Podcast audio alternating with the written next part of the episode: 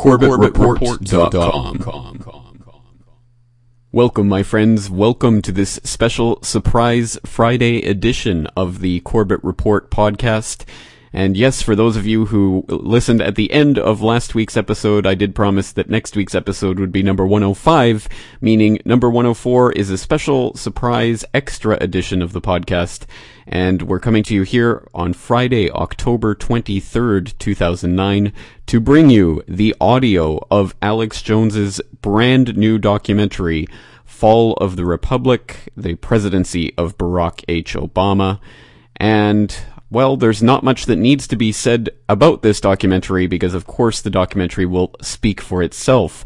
And the fact that I'm bothering to post the documentary as an extra special additional episode of the podcast should speak volumes about what I think about the documentary, but suffice it to say, it is phenomenal. It is another incredible bomb to use in the info war to blow people's minds, and it is, quite frankly, the summation and culmination of so much incredible reporting and analysis from Alex Jones and InfoWars and all of the work that they do. So in as a celebration of this and as a way of bringing this documentary to more people and making it possible for more people to to hear about this and find this great information, I am putting the entire documentary's audio up on this special episode 104 of the Corbett Report. And you might uh, take note that this is in fact a now a censored video because of course Facebook has now officially censored the the new documentary from being posted. Uh, apparently, according to PrisonPlanet.com, today, Friday, October 23rd, 2009, Facebook labels Fall of the Republic abusive, blocks links. Quote, the social networking giant Facebook.com has labeled Alex Jones's new documentary film Fall of the Republic to be abusive and is blocking some links to the film from its website, preventing the movie from spreading virally like the Obama deception, which received tens of millions of viewers despite a Facebook policy to block it too. A YouTube video illustrates that when a Facebook user attempts to share a link to the video, that is posted as a status update on their Facebook page, they get a message telling them that the function has been blocked because the video is abusive. The full message reads, Warning, this message contains blocked content. Some content in this message has been reported as abusive by Facebook users. End quote. Yes, well, it seems that uh, the dirty tricks have already begun on this documentary, but again, I'll let the documentary speak for itself, and I'm sure that my listeners will understand its significance and its importance, and will help me in helping to spread this documentary even further than it could go as a mere video, because of course it translates perfectly into audio and makes an excellent addition to anyone's iPod playlist. So, enough of me rambling. Why don't we get straight into it now? Uninterrupted, episode 104 of the Corbett Report, the audio of Alex Jones's new film, Fall of the Republic, The Presidency of Barack H. Obama, available for purchase on DVD at Infowars.com or for streaming at PrisonPlanet.tv. Please support the filmmakers. Please support the people who are bringing you this information because without people out there supporting the people who are doing this work, it will not be possible to continue the work. Once again, Infowars.com, PrisonPlanet.tv to purchase your copy today. And right now, let's listen to the audio of Alex Jones's new film.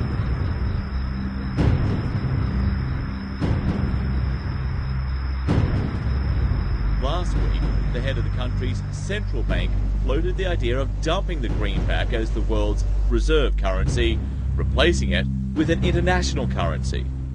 Thousands of people gathered to hear Barack Obama deliver key foreign policy speech on his current European tour. His vision for America's place in a new world order. Returning vets could be a risk to our nation. We've got to give them a stake in creating the kind of uh, uh, world order that I think all of us would like to see. And one of the ways it will drive the change is through global governance. I think a new world order is emerging. This is a hoax and a scam which is designed to transfer wealth and power from the private sector to the government sector and from the government of the United States to a world government. And those people who have been yelling, "Oh, the UN's going to take over global conspiracy government," theorists. they conspir- they've been crazy, but now They mu- they're right. And who got the money? Hundreds and hundreds of banks. Any bank or that has uh, access to the U.S. Uh, Federal Reserve's discount. tell us who they are. No. You know, financial terrorism. They have the ability to tweak the knob. I am proposing that the Federal Reserve be granted new authority. The ultimate goal of the carbon tax and the cap and trade is to destroy production. This energy tax is the largest tax increase in American history. We're actually creating a global warming police. So, number one, they can come in, the federal government can come in inspect your house and send you the bill. We're setting up a global warming Gestapo. One of the things that if you talk to our generals, they are desperate for is a civilian uh, counterpart to our military forces. I am fierce. And this is what I wear. Senator Barack Obama's presidential campaign is asking Missouri law enforcement to target anyone who lies or runs a misleading television ad. I've now been in 57 states. I think one left to go. The president, when he was in Europe last week, he met with the king of Saudi Arabia. He appeared to bow. President Obama today proposed something new, something called prolonged detention. Pre crime is where people are arrested and incarcerated to prevent crimes that they have not yet committed.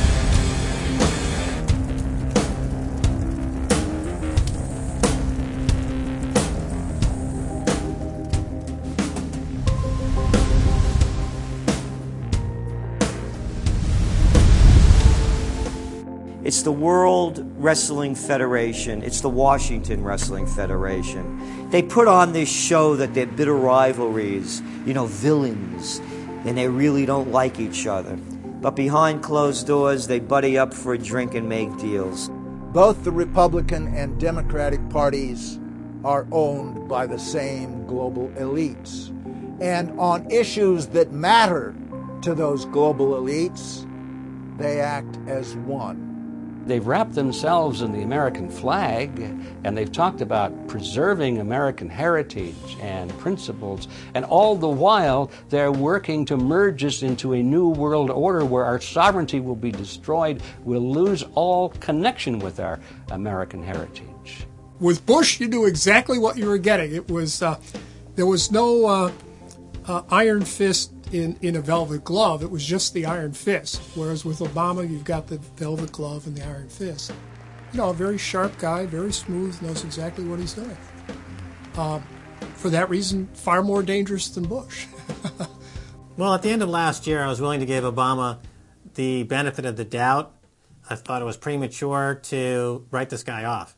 But now that he's been in office for a while, it's obvious that he is very tight with the Goldman Sachs and JP Morgan's on Wall Street, and he is extremely compliant and pliant to the wishes of the large banks, going back to the what we saw with Robert Rubin under the Clinton administration, uh, changing laws in favor of the banks, and he's not doing anything to stop the banks. He's helping the banks continue to do what they were doing under Bush. So, in fact, he's just a continuation of Bush on the subject of markets and finance, which is the most important part of his policy right now. People who voted for Obama wanted real change, and they're getting platitudes, they're getting a lot of nice talk, but nothing in the, in the way of concrete change is taking place. In this town, business as usual. There's one puppet master that controls the left, and there's a, a, the same puppet master controls the right. They control the Republican Party, and they control the Democratic Party. This is not a party issue. This is not a left right issue. The question is who should government serve? And it should serve the people. In fact, government is just a tool of the dominant minority that uses economics and government law to enforce upon the public various mandates. The right left uh, paradigm in the U.S. and in U.S. politics is taken directly from the commercial world and the, the corporate world. In the business world, you have Coke, Pepsi, you have McDonald's, Burger King, you've got AT&T Verizon. You know, you've got duopolies, and a duopoly gives the illusion of there being some competition and some choice, and it looks a little bit better than a monopoly. So, for example, in Communist Russia, if they had Communist Russia Red and Communist Russia Chartreuse, there would have been the illusion of choice and something akin to democracy in Russia. But they simply said, forget it, we're just going to go with red. In the US, they have this left right paradigm, which uh, unfortunately it doesn't take them out of the, the, the hard cold fact that there is no choice. There's no social justice. There's only one choice, which is to supply more rent to the rent seekers who have now taken the whole system hostage. We've seen the limitations on government whittled away. We have seen this erosion to the point where today it seems like nobody does care. And right now in Washington, D.C., we have seen a fall of the republic. If the United States doesn't have its Bill of Rights and Constitution, it doesn't exist anymore. It's just more real estate, more dirt. And that's what these global corporatists want. They want to completely dismantle the Bill of Rights and Constitution, and they're doing that right now. This is the fall of the Republic. Our nation is dying. We, the people that live in this fine country, need to stand up, get involved, and take the system back. It's the Bill of Rights and Constitution that we owe allegiance to, not to a political party and not to politicians that wrap themselves in the red, white, and blue, while at the same time they destroy everything that that sacred flag stands for. So in the old days, you used to have this globe that with 180 some odd countries, and a few of those countries had a lot of power, like the Soviet Union, the United Kingdom, and the United States at various times. But today, you might better look at that globe and say that it's surrounded by huge clouds swirling around the planet they know no national boundaries. They don't follow any specific sets of laws, and these are the big corporations. They basically control politicians around the world because they have all the money, and politicians always need money to get elected or to run their governments if they're if they're not democratically elected politicians. They control the mainstream press either through outright ownership or advertising budgets. They have massive amounts of lobbyists in Washington that have tremendous influence on our president and, and, and Congress and they really are calling the shots. They form partnerships with the Chinese and the Taiwanese and the Tibetans, or with the Israelis and Arab nations, with Brazilians and Indians, with whatever country and whatever group of people has resources that they covet. And they, so for the first time in history, we really have this new form of, uh, of an empire. Barack Obama is a puppet of the New World Order to bring in a World Bank to destroy the economy of this country and to bring in global governance. And no matter how likable the fellow is, we as citizens of this country need to stand up and say no. We have to stand up to preserve a republic here and a rule of law, which is under dire threat. We don't want to live under a world government of the corporations, by the corporations, and for the corporations. I don't want to believe it, and that's probably what holds me back on it, but I'm certainly seeing enough indication that it could be true. Absolutely, because they're always talking about Mexico and the United States and Canada ending up like Europe. And there's things done politically that seem to take us in that direction. And so I think it's incumbent upon all of us as American citizens to pay attention. This move to world government is not about roses and happiness and peace and in a better life. It's about enslavement. They said in their own writings, from the earliest times to the present, the world they're bringing in is to be a world where everyone who is born or would be allowed to be born would be born to serve the state. That would be their sole function. That's if they had a job for you to fulfill or a need for you.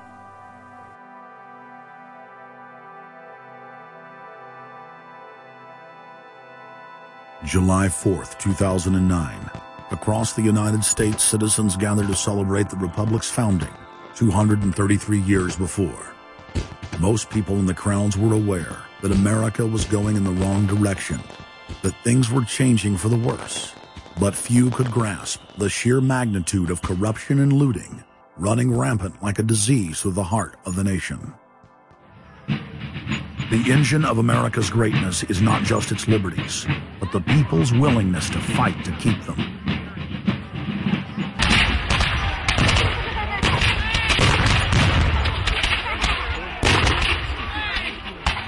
Hundreds of other nations have had much larger populations and greater resources, but have never produced one tenth of the wealth, science, and art that the United States has.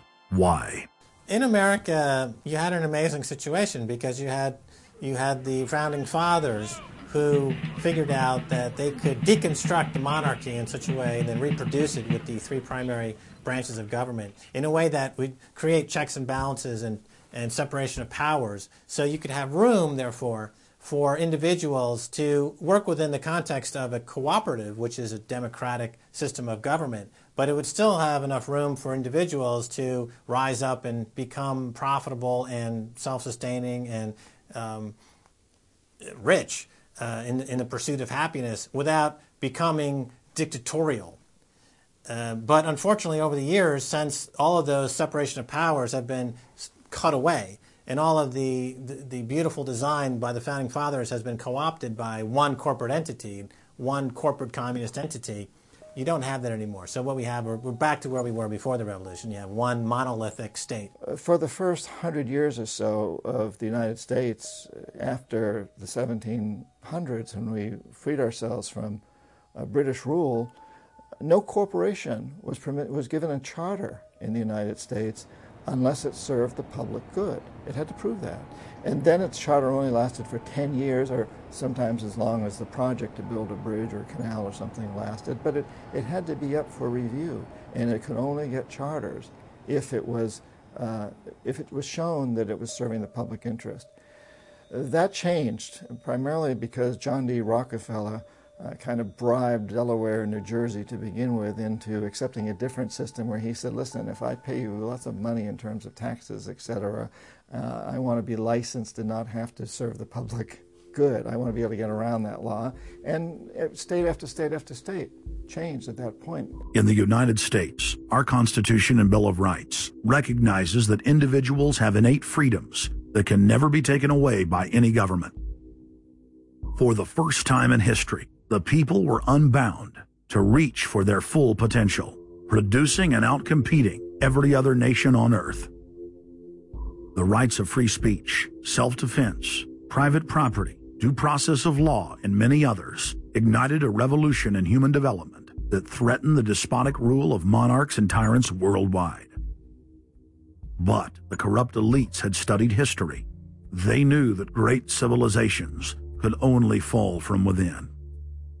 They know from previous experience and history that civilizations come and go and dwindle. They know the reasons why they come and go. Isn't the only hope for the planet that the industrialized civilizations collapse? Isn't it our responsibility to bring that about? Maurice Strong, founder of the UN Environment Program, from his opening speech, Rio Earth Summit 1992. Maurice Strong is the man who said that uh, they would never allow another country to rise up as powerful as America. It will never be allowed to happen again. And he said the best thing we can do is to tear down all the factories, all the, the top commerce of the United States, and level it and give it back to nature. That, so that was the advice from this character, who has tremendous power at the United Nations and was picked up and groomed by Rockefeller himself.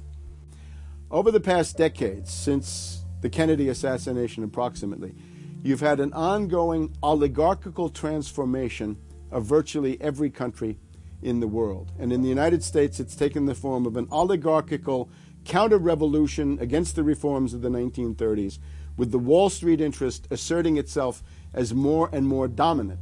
And once bankers and oligarchs have power, the things that they do, you could call them a policy. You could call it something like a tropism. It's like the way a plant responds. Naturally, since they're oligarchs, they're going to try to downgrade the standard of living of the vast majority of the population. They're going to claim that the world is overpopulated, that industrialization, industrial pollution, and overpopulation are the main problems that face the world. And they're generally going to try to crush and mortify any kind of popular democracy or mass movements with any kind of progressive content. Nations rise and fall. Um, they knew how debt could never be recuperated.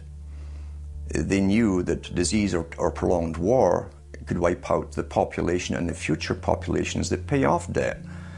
So these guys all work together. That's why it's no surprise that today you have Lord Rothschild coming out pushing the latest scam or religion that we must all believe in, which is global warming, which his personal bank, his family's bank in Switzerland, will be in charge of.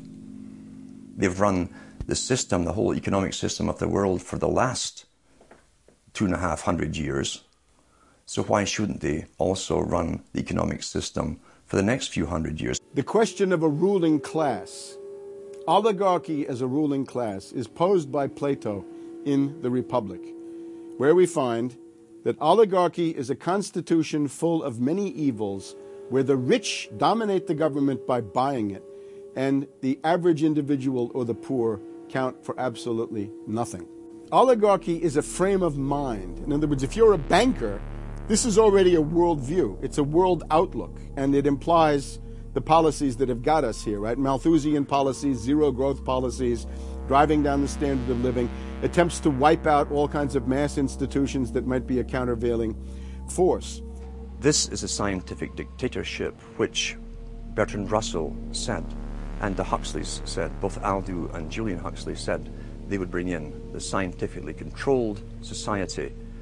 It's not just family planning, which really means abortion and so on, it's global planning, which is, which is literally sterilization and abortion worldwide for the ideal reduced society, and not just across the board, through genetics, uh, through the Genome Project, through uh, the constant IQ testing. Globalization has economically destroyed the world. You've got at least 40 to 50,000 people who die every day worldwide from starvation, malnutrition, and diseases which can be cured for pennies, such as diarrhea. And if you ask one of these Malthusian oligarchs, don't you think that something should be done to raise the standard of living in Africa or South Asia? They'll say, no, we can't do that. That would wound the planet. That would oppress Mother Earth. So that's oligarchy. Uh, class consciousness, in this sense, is absolutely essential. If you think that bankers are the same as you, you're wrong. F. Scott Fitzgerald once told Hemingway, You know, the rich are different from us. And Hemingway said, Yeah, they have more money. And F. Scott Fitzgerald replied, No, it's something much deeper. It's a whole different world.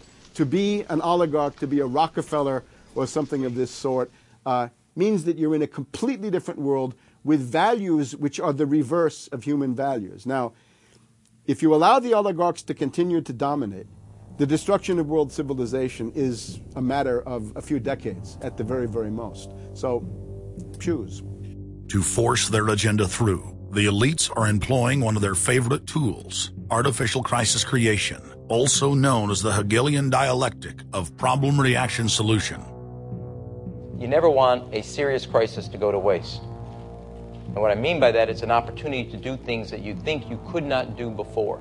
The Earth's ruling elite are first and foremost monopoly men. The founder of the Rockefeller clan summed it up simply when he said, competition is a sin. Uh, Rockefeller himself said that competition was a sin. And people quipped at that thinking it was one of his little jokes. He made many jokes about saving pennies and stuff like this. But in reality, he was telling you a truth that competition to a man like him who worked for a much larger organization, competition truly was a sin. And the cartels have been formed ever since, uh, have become much bigger, more powerful. Cartels which can literally command governments, sometimes to go to war on their behalf, uh, have occurred. The economic crash of 2008 and 2009 was an engineered crisis designed to cripple sovereign nations globally to make way for a world currency and a new bank of the world. China's holding what, 1.5 trillion worth all over the world. They're holding U.S. currencies. They want to get out of them in a way where they're not going to lose on their investments. There's going to be a world currency. There's going to be a new reserve currency. They're going to push it through the IMF that's going to be the banksters that are going to be in charge of it. It's going to happen, and it's going to happen sooner rather than later. There was also a question to Geithner Do you think that the US dollar ought to be replaced? And he, he blew it. He had a moment of, uh, of candor where he said, Yeah, we're, we're considering that. So on that day, the dollar went down 1% within a couple of minutes. Uh, Chinese government proposal about a, about a global currency and about the IMF regulations, the new IMF uh, idea about you know general agreements to borrow and having a faster uh, ability to disperse to the emerging markets. Uh, as I understand this proposal, it's a proposal designed to increase the use of the IMF's special drawing rights. Uh, and uh, we're actually quite open to that suggestion. Timothy Geithner's comment about global currency is not off the table because it's not off the table and it's going to come. The whole world is ready to bail out of bucks. They just want to do it in a way where they're not going to lose on their investments. That's all that's going on. All the people around the world, the Japanese who have a trillion, the Chinese who have a trillion, the Saudis have a trillion, the Europeans something similar, they're all going to dump it at the same time. The rush for the exits. And that will then create hyperinflation. When America finishes supplying the manpower and the military for standardization of the world into the one system, and they want a secular world society with a hint of greening and Gaia worship for sustainability reasons. Uh, America, as they're finishing off this agenda, uh, they'll be pulling the rug from underneath Americans at home at the same time towards the latter stages. When the dollar starts to slide, and this was always the nightmare of Paul Adolph Volcker, who is now sitting in the Obama White House, once the dollar starts to go, there's nothing to stop it. There's no useful way that you can stop it once it begins to gather momentum. So I think we're facing the probability of some form of dollar panic combined with hyperinflation sometime during the Obama presidency. They're now pulling the rug away from under the feet of the people. They're becoming rapidly a non manufacturing country. Any country that can't manufacture its own goods, even for self defense, therefore is no, no longer sovereign, independent, and able to sustain itself, which tells you that this is all part of the plan.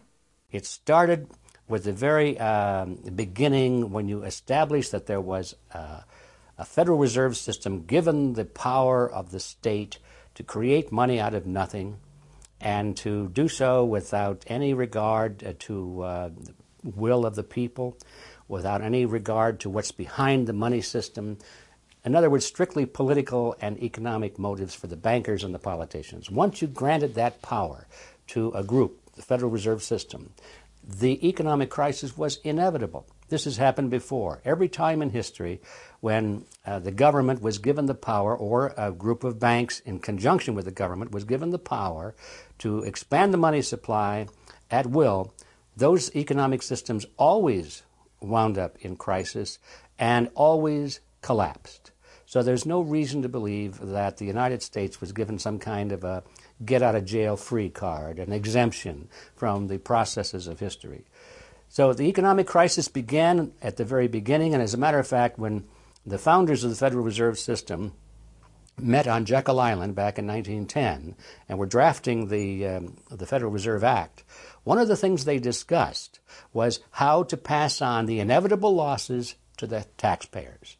They knew that inevitably something like this would happen, and they knew that uh, there had to be some way to, to get out of it without destroying the banks, of course, because they were the banks. And they said, aha, we'll go into partnership with the government We'll take our cartel agreement and pass it into law, call it the Federal Reserve Act, and we'll make the taxpayer come online and be responsible to bail us out if and when when the failure finally comes. Who's going to soak up the derivatives? Who's going to soak up the debt? Who's going to be penalized? And right now, it looks like Wall Street's getting bailed out, and the little guy in the middle of Main Street America are all going to uh, pay pay the uh, penalty. Can the economy be turning around here? Are happy days here again? And can we actually have growth without jobs?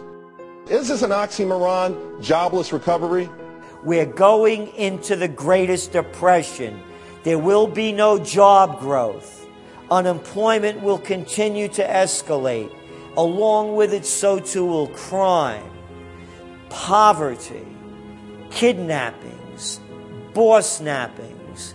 And the more things spin out of control, the harder the hammer is going to come down by the federal government to keep everyone in control. Power is much, much more important to them than money is. Money is only a ways to the means.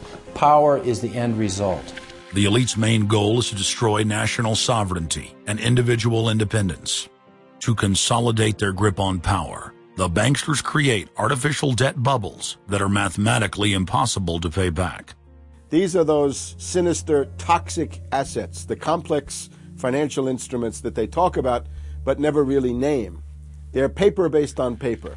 They're credit default swaps, collateralized debt obligations, mortgage backed securities, asset backed securities, structured investment vehicles, auction rate securities, and so on down the line. It's an immense mass of cancerous, fictitious, speculative paper, bloated in value, impossible to bail out. Triage the derivatives on their books. There's no way to bail out a $1.5 quadrillion black hole of derivatives, but nevertheless they tried. The Wall Street cronies are crooks. Uh, if you leave the uh, vault to the uh, bank open, these people are going to help themselves. The, the job of the government is to make sure there's somebody there to make sure the vault is closed and very few people have the uh, combination.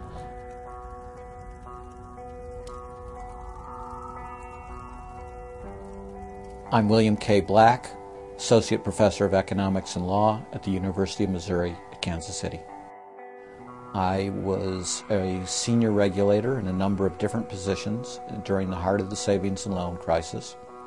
On a staff level, I led uh, the re regulation of the savings and loan industry. The purpose of regulation and effective criminal prosecution is to make sure that cheaters don't prosper that honest manufacturers win in competition. The primary driver of the current crisis is accounting control fraud. These are frauds led by the CEOs of the major lending institutions and major banks and institutional uh, buyers of toxic waste product. How did it start? It started with mortgages, particularly non prime mortgages.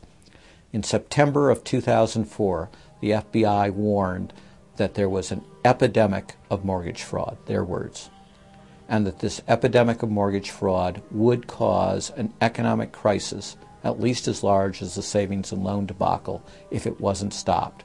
The FBI found that 80% of the mortgage fraud was being induced by the lenders, not by the borrowers. You know, much of the rage has been against the borrowers, but if you want rage, it should be at the CEOs who became fabulously wealthy by following a strategy based on fraud. The Wall Street people and their uh, friends here at the uh, Federal Reserve and at the U.S. Treasury and down down the Washington Mall here at the U.S. Capitol. That's where the damage was done. And uh, if people want to vent their anger, they need to vent it uh, against these people. Between the Bush Paulson administration and the Obama Summers Geithner Volcker administration, there's really a total continuity of economic and financial policy. Geithner was on board at the Fed, the New York Fed, dealing with all these institutions. He didn't get it. And then we had this uh, fellow who came up afterward, Mr. Friedman. He was on the Goldman Sachs board. And uh, he didn't last too long as a Fed chairman. Why? Because he had a conflict of interest. Is it possible that there's so much conflict of interest here that all you folks don't even realize that you're helping people that you're associated with and you should be recusing yourself for America's um, ethics? Uh, I, uh, you know, I behaved with the.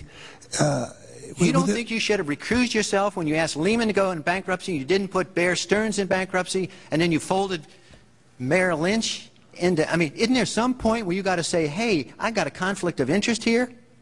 You don't feel any kind of scintilla of ethics on this thing at all? Uh, totally. I, I operated very consistently within the the ethic guidelines I had as Secretary of the Treasury.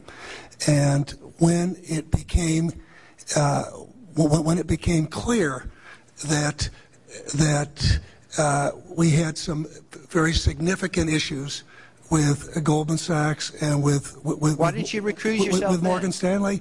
What I did then, it would have been very wrong for me to recuse myself. What I did was I went and got a waiver from the ethics agreement because when we had concerns. Who was in charge of the ethics agreement? What? Who's in charge of the ethics agreement that you got a waiver? We, we have we have a uh, office of of ethics at Treasury and we have a White House ethics office. So you got it from the legal counsel from the White House? We, we got it from the, uh, the, the, the government ethics office. So we had Snow, we had Paulson, now we have Geithner. All these people cut from the same bowl of cloth. Uh, these are not independent Treasury secretaries. They're uh, part of the problem, not part of any solution. And it would have been nice to see uh, President Obama effect some change in Treasury, but he, of course, he went and got a, a Wall Street insider uh, as his Treasury Secretary. Everything that's speculative, parasitical, cancerous, bloated from all these administrations, going back to Carter and even beyond, comes together in the Obama administration with Volcker, with Summers, who's part of the uh, economic crimes under Clinton, the guy who brought you derivatives and the abolition of the Glass-Steagall firewall. You could not have gotten a more perfect setup for a takeover from a previous government, the Bush regime, uh, than the Obama regime. Now, there are some authors out there already saying that it's the same bunch, and it's true. It's, it's the same bankers who put the same boys forward. Obama, far from helping the public and giving them something new or giving them more power and say over their own affairs, has actually sided immediately with the bankers who once again, once again have robbed the public blind and now they must get bailed out by your tax money. Obama does it all with left cover. He makes you think that he's somehow different from Bush, that this is somehow benevolent, that he cares about the poor. And in reality, this is the cruelest hoax and the most bogus sham. Obama is 1,000% devoted to Wall Street interests. When Wall Street says jump, Obama jumps. And again, it's about 30 to 40 dollars for the bankers for every dollar that ever reaches an unemployed person or somebody who's on food stamps or some infrastructure building for highways. The hope with the Obama administration was that it would move us beyond this. But unfortunately, what we're seeing more and more is that Obama has brought in uh, many of the economists who bought into the system in the past. Uh, Larry Summers is a, is a very good example. And, uh, and, and so many of his economists, many of the people there, you can really almost at this point relate Obama to Hoover, who did something similar in his presidency, as opposed to uh, Franklin Roosevelt, for example, who brought in a very fresh team. So the concern here now is that Obama's falling into this trap of bringing in the same people who put us in the position that we're in today and other people who buy into the same theories that brought us here, this mutant form of capitalism. Presumably, what most politicians want to come in is say, hey, the problems of the past, they're due to the old guy. And I'm cleaning house, and I'm going to bring in a new team, and don't blame us for the things we've inherited. Can't say, you know, those policies of the past um, that came before were insane because you got the guy that was one of the key architects of those policies. People need to stop having allegiance to their political party. They need to have allegiance to the Bill of Rights, the Constitution, and what has made our republic so special the basic human rights and dignity that every citizen of this country inherently has. Not because it's some right given to us by government, but because our Bill of Rights, our Constitution enshrines that these are inalienable rights given to us by God, that we inherently have as sentient, free, conscious beings. But instead, the public cheers on the Republicans as they win, or cheers on the Democrats as they defeat the Republicans. It's an endless, staged, gladiatorial event, special interest own both parties, and they project this false left right paradigm up as like a movie screen. And behind that, behind the throne, the establishment is able to control our society and engineer it into this high tech police state. If you try to uh, let the finance oligarchs who created the crisis turn around and say they're the doctors who are going to get you out of the crisis, they will dig you deeper and deeper into the bottomless abyss of world economic depression, financial collapse, and disintegration. The Democrats have really done more to destabilize the American economy and to help the big banks on Wall Street than the Republicans have done. I would imagine that the Republicans know a little bit more about finance and markets enough that when someone like Goldman Sachs asks the Congress to change laws as they did in the 90s to do away with position limits on the futures contracts, the Republicans would have said, no way, that's uh, completely inconsistent with any notion of a fair market. But the Democrats, I have a feeling, are just not financially literate enough to say no.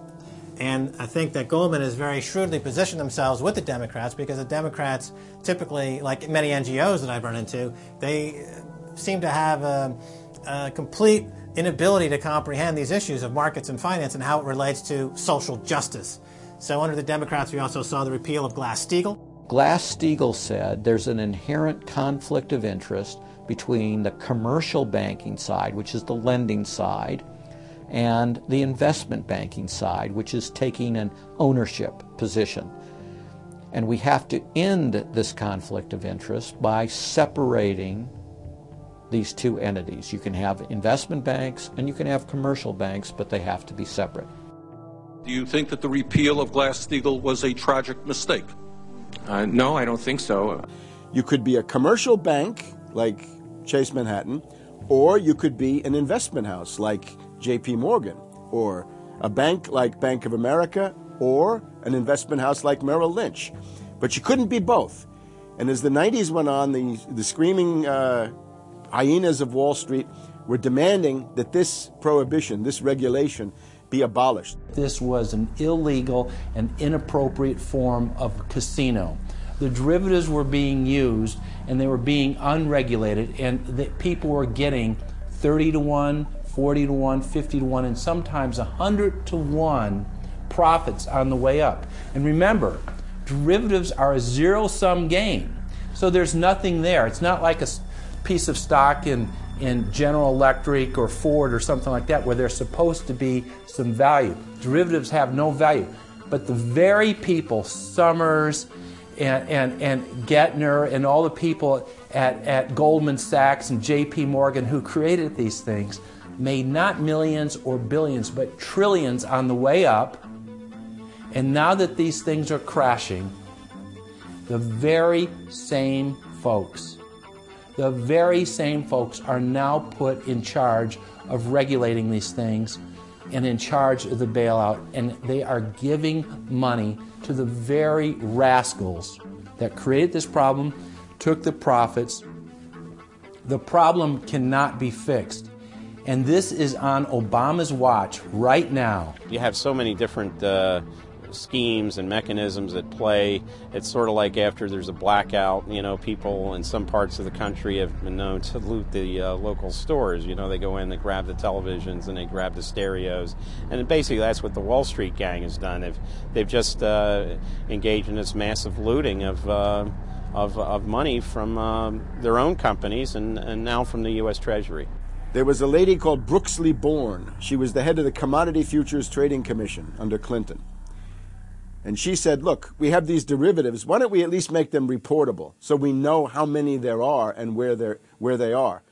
And she writes uh, in a, a biographical account she said, I picked up the phone and Larry Summers was screaming at me that I was interfering with the wonderful inventiveness and ingenuity of Wall Street and their ability to come up with new financial products, such as these derivatives. Brooksley Born was uh, the chair of the Commodities Future Trading Commission, CFTC, um, which regulates many financial derivatives. And she said there's a grave danger out there in the form of these credit default swaps. Uh, and credit default swaps are an exotic financial derivative, or moderately exotic financial derivative, um, that were sold on a bright, shining lie that they were supposed to make markets more efficient.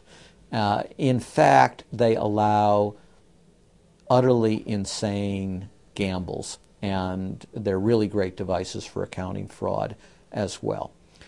She actually says, I'm thinking of adopting this regulation.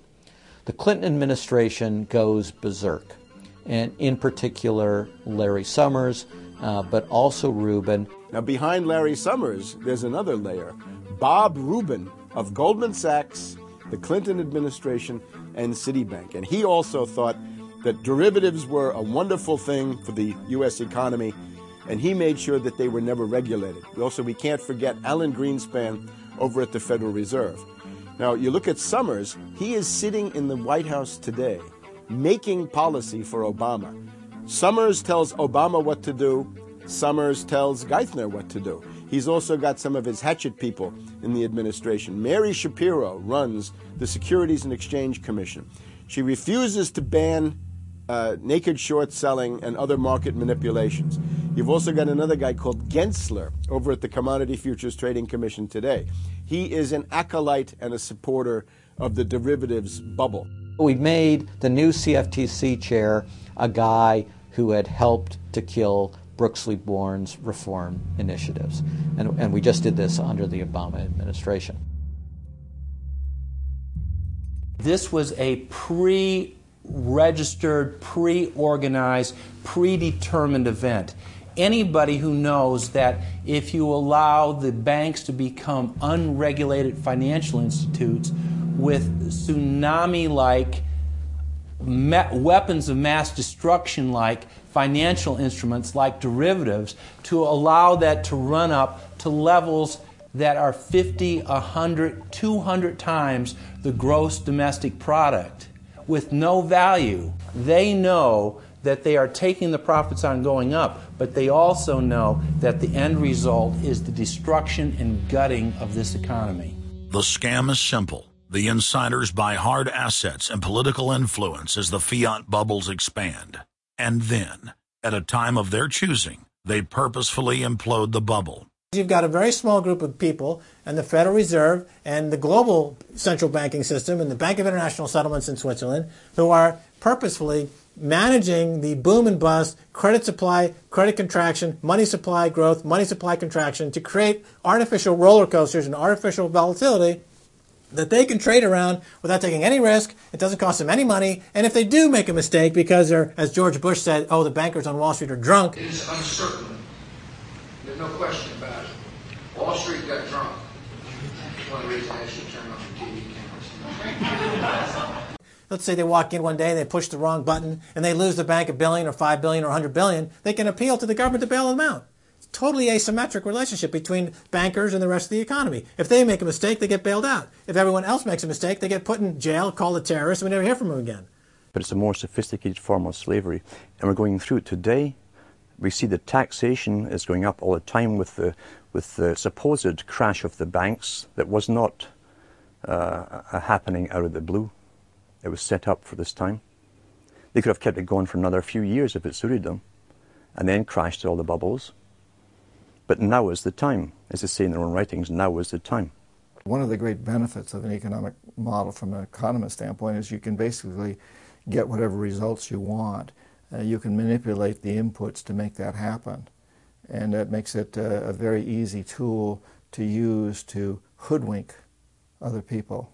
These manufactured, these engineered financial catastrophes are the result of a central banking system that has the ability to add and subtract credit, add and, sub- add and subtract dollars and money at will to create this roller coaster effect. Because unlike most people, the, the banks are able to make profits as easily on the way down as they can on the way up in any given situation. Volatility is great for banks and professionals. Volatility is not great for the, um, the most, most average people. They're operatives in government and media then hold the economy hostage by issuing the ultimatum give us unlimited bailout money or the economy dies. What's being used is what I call, to try to get the money, is what I call the suicide uh, threat, uh, where you know, if anybody has ever seen the movie Blazing Saddle, the sheriff is surrounded by hostile town folks. He takes out his gun, points it at his head, and says, you know, don't move or I'll shoot. Well,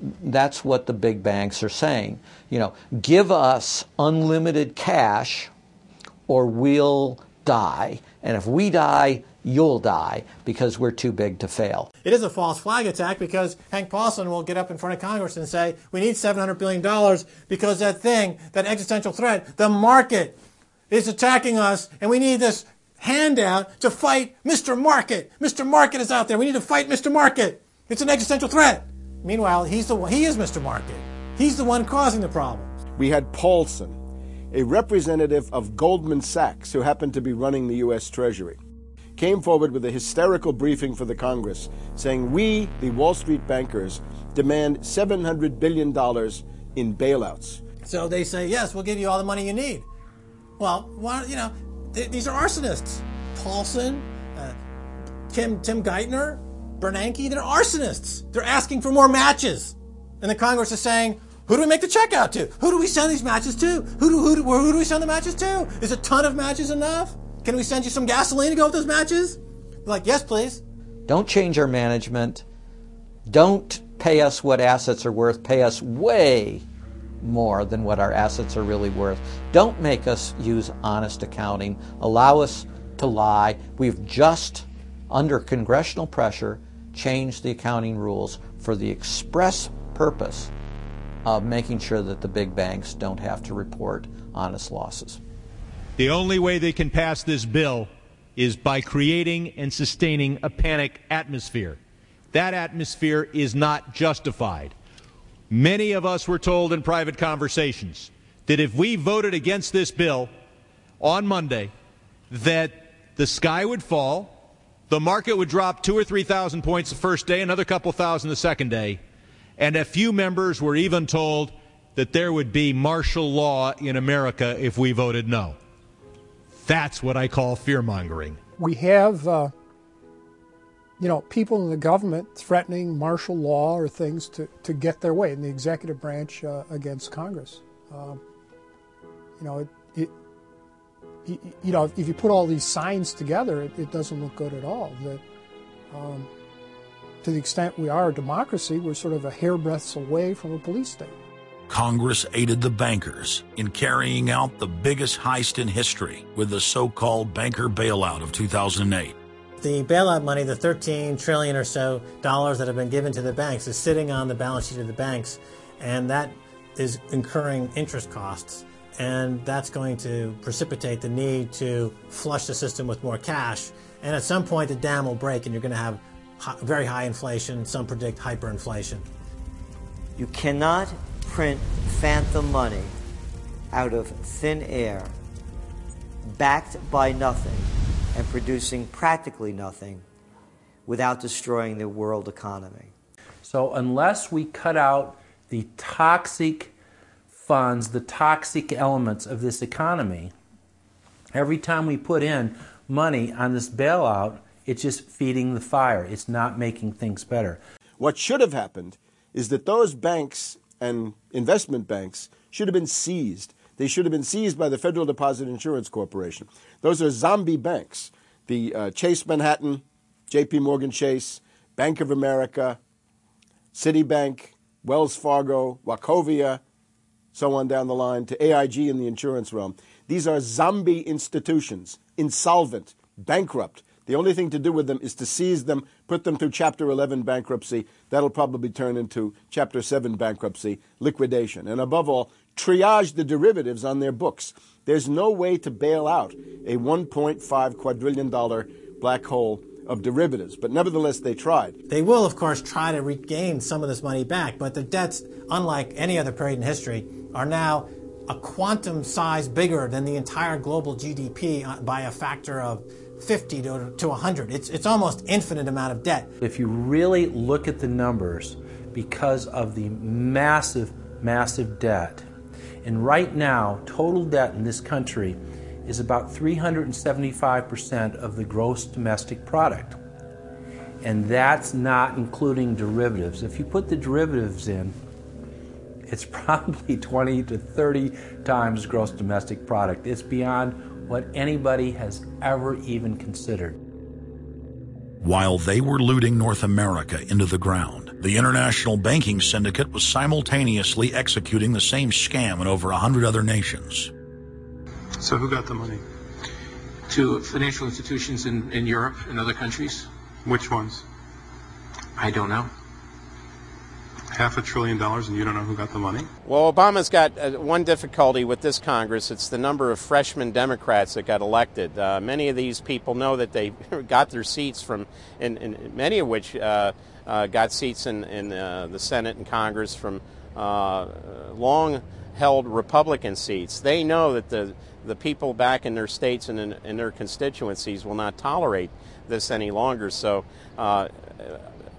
up against the Republicans and the blue dog Democrats are these freshman congressmen, uh, Democratic congressmen and senators, and they're not.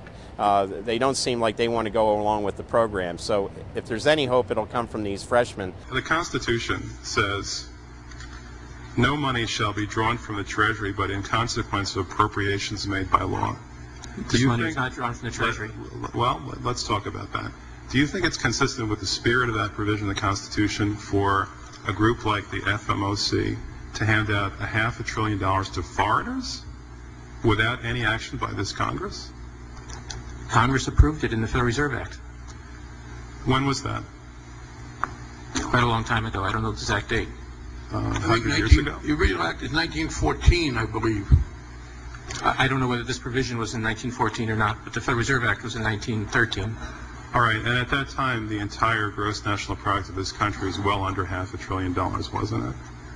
I don't know. Is it safe to say that nobody in 1913 contemplated that your small little group of people would decide to hand out half a trillion dollars to foreigners? What the bailout legislation really did was give a blank check backed up by U.S. taxpayers to offshore megabanks. Of course, uh, uh, Congress has oversight. If, if you read the uh, Constitution, our founders were very clear anything to do with taxes and money is put into the hands of both houses of Congress together. Both houses of Congress together must approve it. Uh, because it's a buck, because that's why we fought the revolution. Taxation without representation was part of it. Foreign banks, Societe Generale of France, about 10 billion for a French bank. Deutsche Bank of Germany. Did Deutsche Bank need the money? How much did they get from the bailout? Well, they told us they got 12 billion from the bailout. And Barclays Bank of Britain, 10 billion. So you're up to almost 50 billion dollars to bail out a series of foreign banks that were derivatives counterparties of AIG, plus Goldman Sachs. This is the biggest swindle, not only in the history of the United States, this is the biggest swindle and transfer of wealth in the history of the Western countries. And we've seen all these cronies from Wall Street uh, with the combination to the vaults around the country, and they've uh, just looted the, the Treasury and the banks and, and uh, the securities industry dry. This is by probably an order of magnitude the biggest fraud in, in history. Over the next 10 months, 23.7 trillion was stolen from the U.S. Treasury. The gentleman from North Carolina, Mr. McHenry. Thank you, Mr. Chairman. And uh, uh, the tune of 23 trillion 700 billion dollars worth of taxpayer exposure for the bailouts is quite striking. The calculation right now is that with Obama, we've got 24 trillion dollars as a line of credit available only to Wall Street banks, insurance companies, credit cards, uh, mutual fund companies, and others, but only financial institutions. $24 trillion of money from the Federal Reserve, from the Federal Deposit Insurance Corporation, and from the Treasury in the form of the bailout of October 2008. The Federal Reserve, the private holding company for the offshore banks, arrogantly told Congress and the American people that it was none of their business what the private banks did with the people's money. Uh, one very interesting exchange. Senator Bernie Sanders of Vermont asking Bernanke, We have given upwards of $2 trillion to various financial institutions. You've got to tell me, where did the money go? And Bernanke simply stonewalls and says, I won't tell you. And who got the money? Hundreds and hundreds of banks, any bank or that has uh, access to the U.S. Uh, Federal Reserve's discount. You tell us who they are. No. Do you have to be a large, greedy, reckless financial institution to apply for these monies? There is no subsidy. There is no capital involved. There is no gift involved. It is a collateralized, short term liquid loan that is both over collateralized and is recourse to the company itself. We have never lost a penny doing it. And how can other institutions make get get uh, those loans as well? According to the law, we are supposed to be lending to depository institutions. Let me just say this, Mr. Chairman. I have a hard time understanding how you have put $2.2 trillion at risk uh, without uh, making those names available, those institutions public. And we're going to introduce legislation today, by the way, to demand that you do that. It is unacceptable to me that that goes on. Behind me, the Federal Reserve uh, is probably the least transparent agency in the federal government. One could even argue that the Central Intelligence Agency is more transparent than the Federal Reserve. The fact is is that the American people want to know more of the secrets of the temple, as the book was uh, before you were born, the secrets of the temple. the Fed, as you know, is just a monopoly by the bankers. This is simply putting the foxes in charge of the henhouse. Personally, I'd be in favor of Congress just nationalizing the Fed and, and getting the bankers out of there. They're, you know, they're just stealing from the American people. Put it directly in the hands of Congress and, and let Congress decide uh, rather than this cabal of uh, bankers deciding their own rates of profit uh, at the expense of the American people. Since the Federal Reserve's creation in 1913, patriots have labored tirelessly to alert the American people to the true nature of the Federal Reserve. Throughout its 90 plus year history, most Americans falsely believed that the Federal Reserve was a government agency. But today, scientific opinion polls show that the vast majority of the public is aware of the fact that the Federal Reserve is a front company for an offshore private banking cartel that dominates not just the United States, but almost every other nation on earth. It's never been written about in any book that I've found as to who gave these guys the authority or permission to be the international bankers for the world. Why would you even need international bankers? Why would any government agree to, to use them? Why would you need to use them? Why can't any country create its own money? It tells you there was already an existing superstructure already in, in existence maybe two, three hundred years ago, to give these guys permission to somehow be the overlords of all money for all countries. Polls also reveal that 75% of Americans demand a public audit of the secretive organization. By the summer of 2009, Congressman Ron Paul's bill to audit the Fed had gained more than 280 sponsors in the House but the private Fed's high-powered lobbyists were able to block a vote on the bill in the Senate. That only piqued the public's interest. I have another amendment. Um, I have been informed by the, that the majority plans to block consideration of uh, this amendment, which is number 1367, regarding the transparency at the Federal Reserve. Madam President, I'd like to call up Amendment 1367. Without objection, the clerk will report. The Senator from South Carolina, Mr. DeMint, proposes amendment number 1367. Senator from Nebraska. I make a point of order against the DeMint amendment that it's legislation on appropriations. Madam President? The point of order is well taken. The amendment. I, I regret the objection. The amendment falls. The people began asking themselves, why couldn't there be an audit of the Federal Reserve? The Fed has never once been audited. in the whole period of time, in the almost 90 some odd years that the Fed has been around, the most powerful agency and independent agency, it has never once been audited. This is an absolute crime against the freedoms of this country. Do you think it would cause uh, problems for the Fed or for the economy if, if that uh, legislation was to pass? My concern about the legislation is that if the J GAO is auditing not only the operational aspects of our programs and the details of the programs, but is making judgments about our policy decisions, that would effectively be a takeover of monetary policy by the Congress. Is that your position that uh, uh, this bill, if it were to be passed, would interfere uh, directly with uh, interest rates, setting interest rates? If we were to raise interest rates at a meeting and someone in the Congress didn't like that and said, I want the GAO to audit that decision, wouldn't that be viewed as an interference? I w- I wouldn't think so. This is just reviewing it, and you can do what you want. The Federal Reserve has never been subjected to an outside audit. And if you audit them, it's very likely that Greenspan, Bernanke, and Volcker might all go to jail.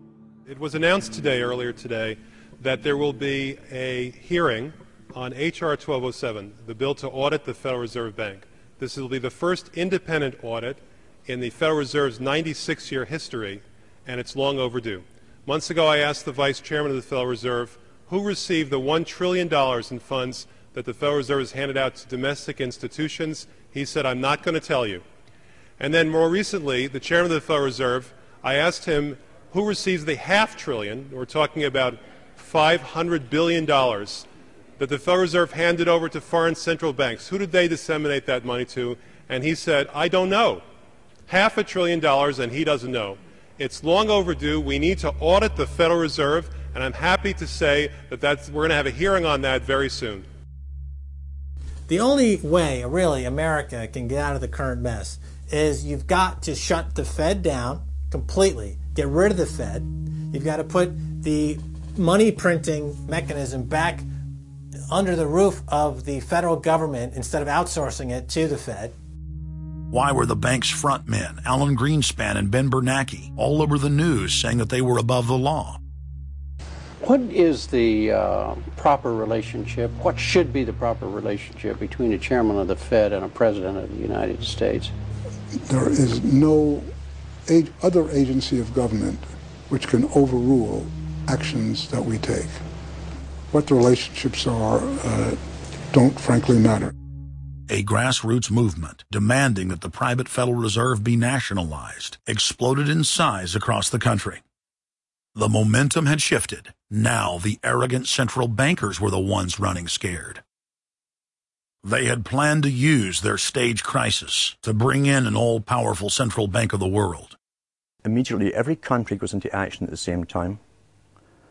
Uh, the, the International Monetary Fund is mentioned at the G20 meeting. They say that it must be brought to its full power, and we need a Bretton Woods Part 2 for world taxation. What is global government? For decades, the media denied it existed. But now they're saying, oh, yes, there's going to be a global government, a new bank of the world, and we're going to pay our carbon taxes to it. What is it? It's nothing more than a private, hostile, corporate takeover of every sovereign nation on earth. And then when you look at the philosophy of these global corporate chieftains, it is one of domination of the poor, domination of the population. It is a view that human life just isn't cheap. No, human life is a negative. And so no matter what they do, they have the rationale that it's in the greater interest to get rid of more human lives. They are so arrogant and they're so sure of themselves they're saying, yes, we created the European Union, we created the euro, and these are from the people of the Bilderberg. We are going to create a world bank. We're going to create a world government. They're saying it out loud and clearly. Suddenly, across the planet, their regional front banks had been identified by sovereign populations as the illegitimate shadow governments that they are. The controllers had moved too quickly and revealed their hand. Populations around the globe were seeing through the establishment's facade, past the puppet governments, and to the global architects that were pulling their strings. Where are the American people?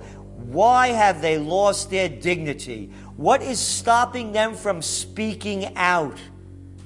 Why have they become little mice that follow Pied Pipers? How can they look up to these pathetic politicians?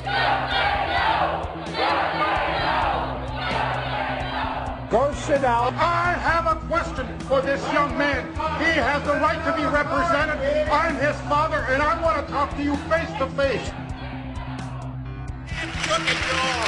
Why not a lobbyist with all kind of money to stuff in your pocket so that you can cheat the, the citizens of this country? So I'll leave, and you can do whatever the hell you please to do. One day God's going to stand before you and he's going to judge you and the rest of your damn cronies up on the hill. And then you will get your just desserts. As the public begins to awaken to the fact that Barack Obama has cold-bloodedly betrayed the pledges he made to the American people, the establishment media and Democratic leaders have invoked the tactic of divide and conquer. I think they're astroturf. Uh, uh, you be the judge of carrying swastikas and symbols like that to a, a town meeting on health care. An overwhelming portion of the intensely demonstrated animosity toward President Uh, Barack Obama is based on the fact that he is a black man. Desperate to ram their agenda through, they have played the race and class cards. You start to wonder whether, in fact, the word socialist is becoming a code word, whether or not socialist is becoming the new N word. When I heard people going after the First Lady and the number right. of staff people they have, it sounds racist to me. It is essential that the establishment play the population off against each other, along the lines of Republican Democrat, liberal conservative, black and white. As long as the people are fighting with each other, they can never get together and remove the corporate dictatorship that has criminally seized power through the national security state. Just as George W. Bush betrayed his foolish followers, so must Obama, because his only allegiance is to his offshore masters. President Obama today nominated Ben Bernanke for a second four-year term as Federal Reserve Chairman, the president called his actions on the global financial crisis bold and out of the box. As an expert on the causes of the Great Depression, I'm sure Ben never imagined that he would be part of a team responsible for preventing another. But because of his background, his temperament, his courage, and his creativity, that's exactly what he has helped to, to achieve. And that is why I am reappointing him to another term as chairman of the Federal Reserve. So Obama has made it quite clear by his actions, never mind his words, his actions as to who owns him, who, who he works for, and who he serves. And it's not the American people. It is so obvious to anyone paying attention that the President of the United States is not the real person in control. Whether it is Gerald Ford or Jimmy Carter or Ronald Reagan or, or Clinton or Bush or Bush Obama is no different. And to think that he is an independent figure is just crazy. And as Franklin Delano Roosevelt said, presidents are selected, they are not elected. Obama pledged that he would end NAFTA and GATT and has since fought to expand both of them. Obama promised that he would have the most transparent administration ever, and he is already more secretive than Bush and Cheney ever were even making it a secret who visits the White House. I can make a firm pledge. If your family earns less than $250,000 a year, if you make less than a quarter million dollars a year, if you are a family making two, less than $250,000 a year, you will not see your taxes increased a single dime. You will not see your taxes go up. You will not see your taxes increase one single dime. Not your capital gains tax, not your payroll tax, not your income tax, no tax. Not your income tax, not your payroll tax, not your capital gains taxes, not any of your taxes. Not your payroll tax, not your capital gains tax, not your income tax, no tax. Your taxes will not go up. because the last thing you need is higher taxes when we're in a recession like this, and you won't get one under an Obama administration.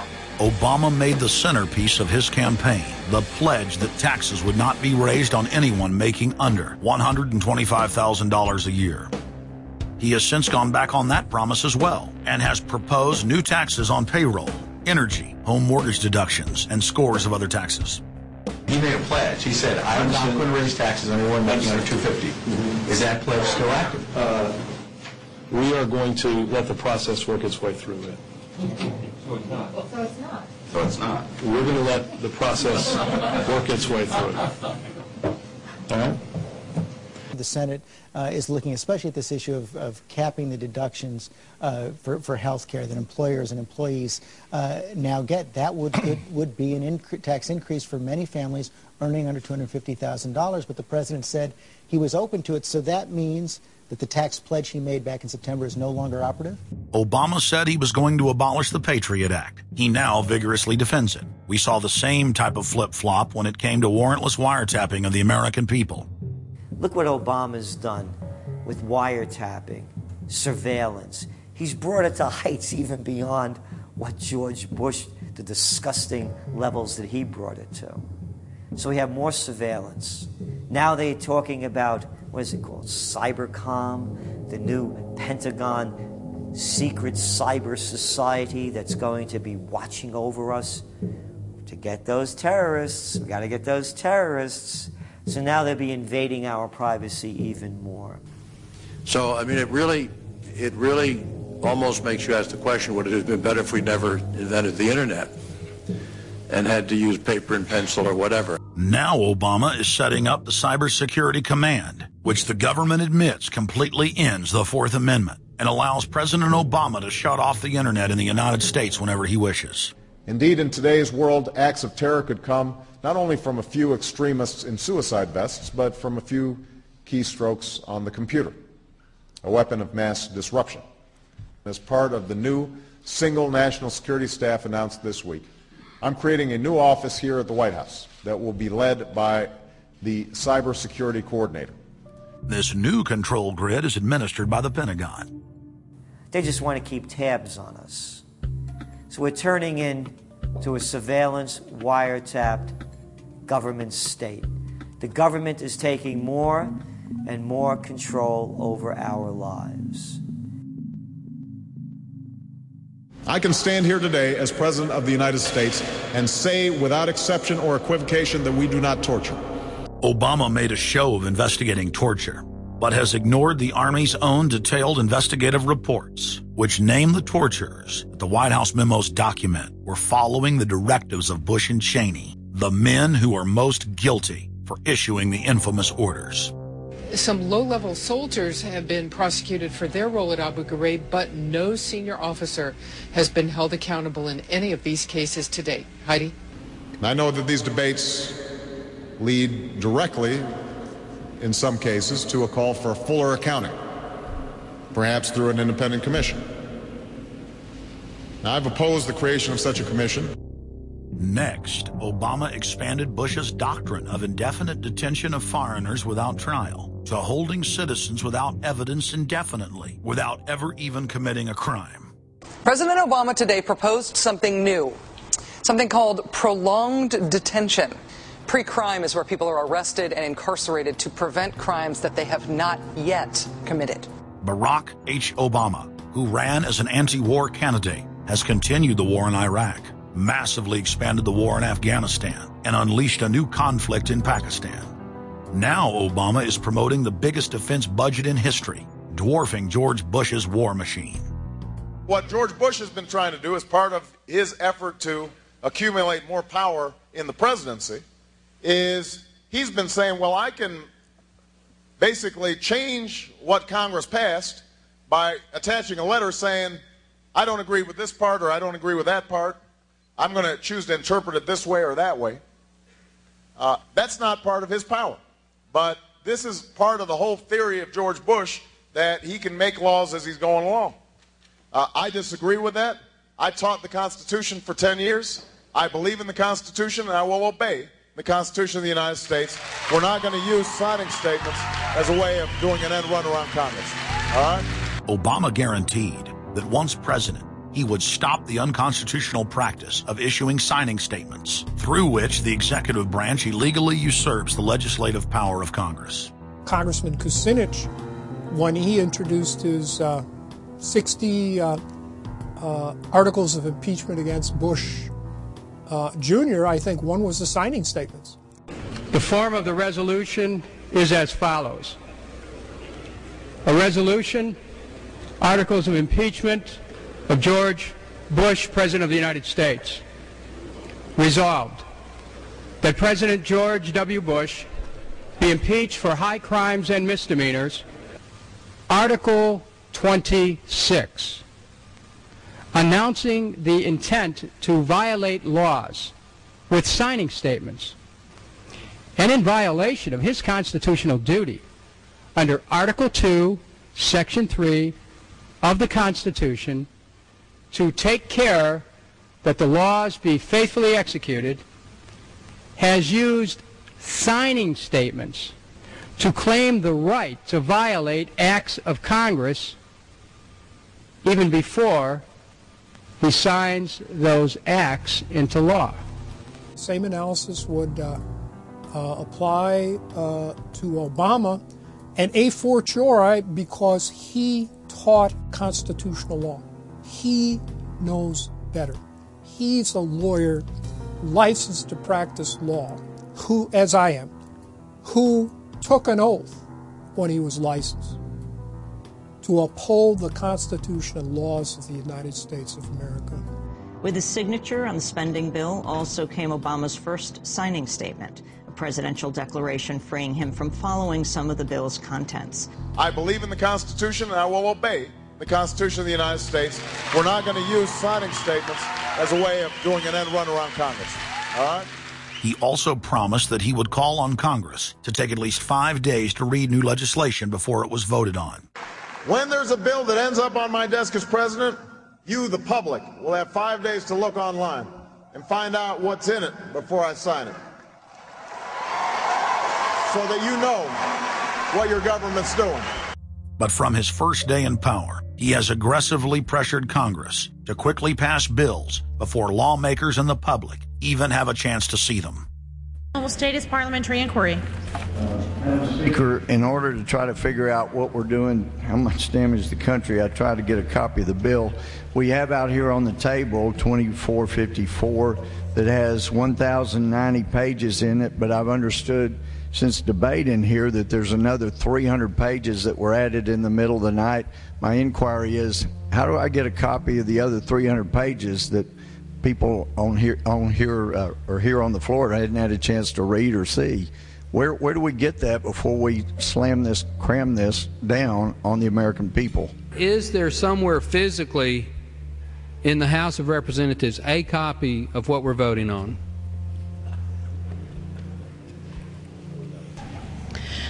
The gentleman has not stated a parliamentary inquiry that the, that the chair can answer. Uh, Mr. Speaker, I have to say that I am outraged. Here we are getting ready to vote on a piece of legislation, and we haven't even seen 300 pieces of this legislation. No one can even find the bill or even knows where it's at. Obama swore that he would never put lobbyists or donors in his administration. Treasury Secretary Timothy Geithner appointed Mark Patterson, and this is a former top lobbyist for Goldman Sachs, as his chief of staff. And then last week there was a lot of buzz over William Lynn. He was the, appointed to the number two position at the Defense Department.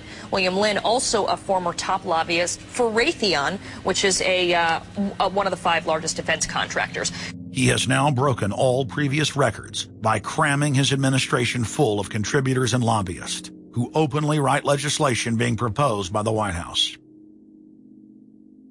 There's a good reason Obama doesn't want to give the people or Congress any time to read the bills.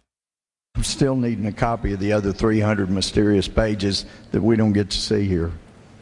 Shortly after the 2008 election, Vice President Joe Biden confided to top supporters that it was essential that their program be implemented at lightning speed. Because their agenda was so unpopular, they knew Obama would lose support quickly.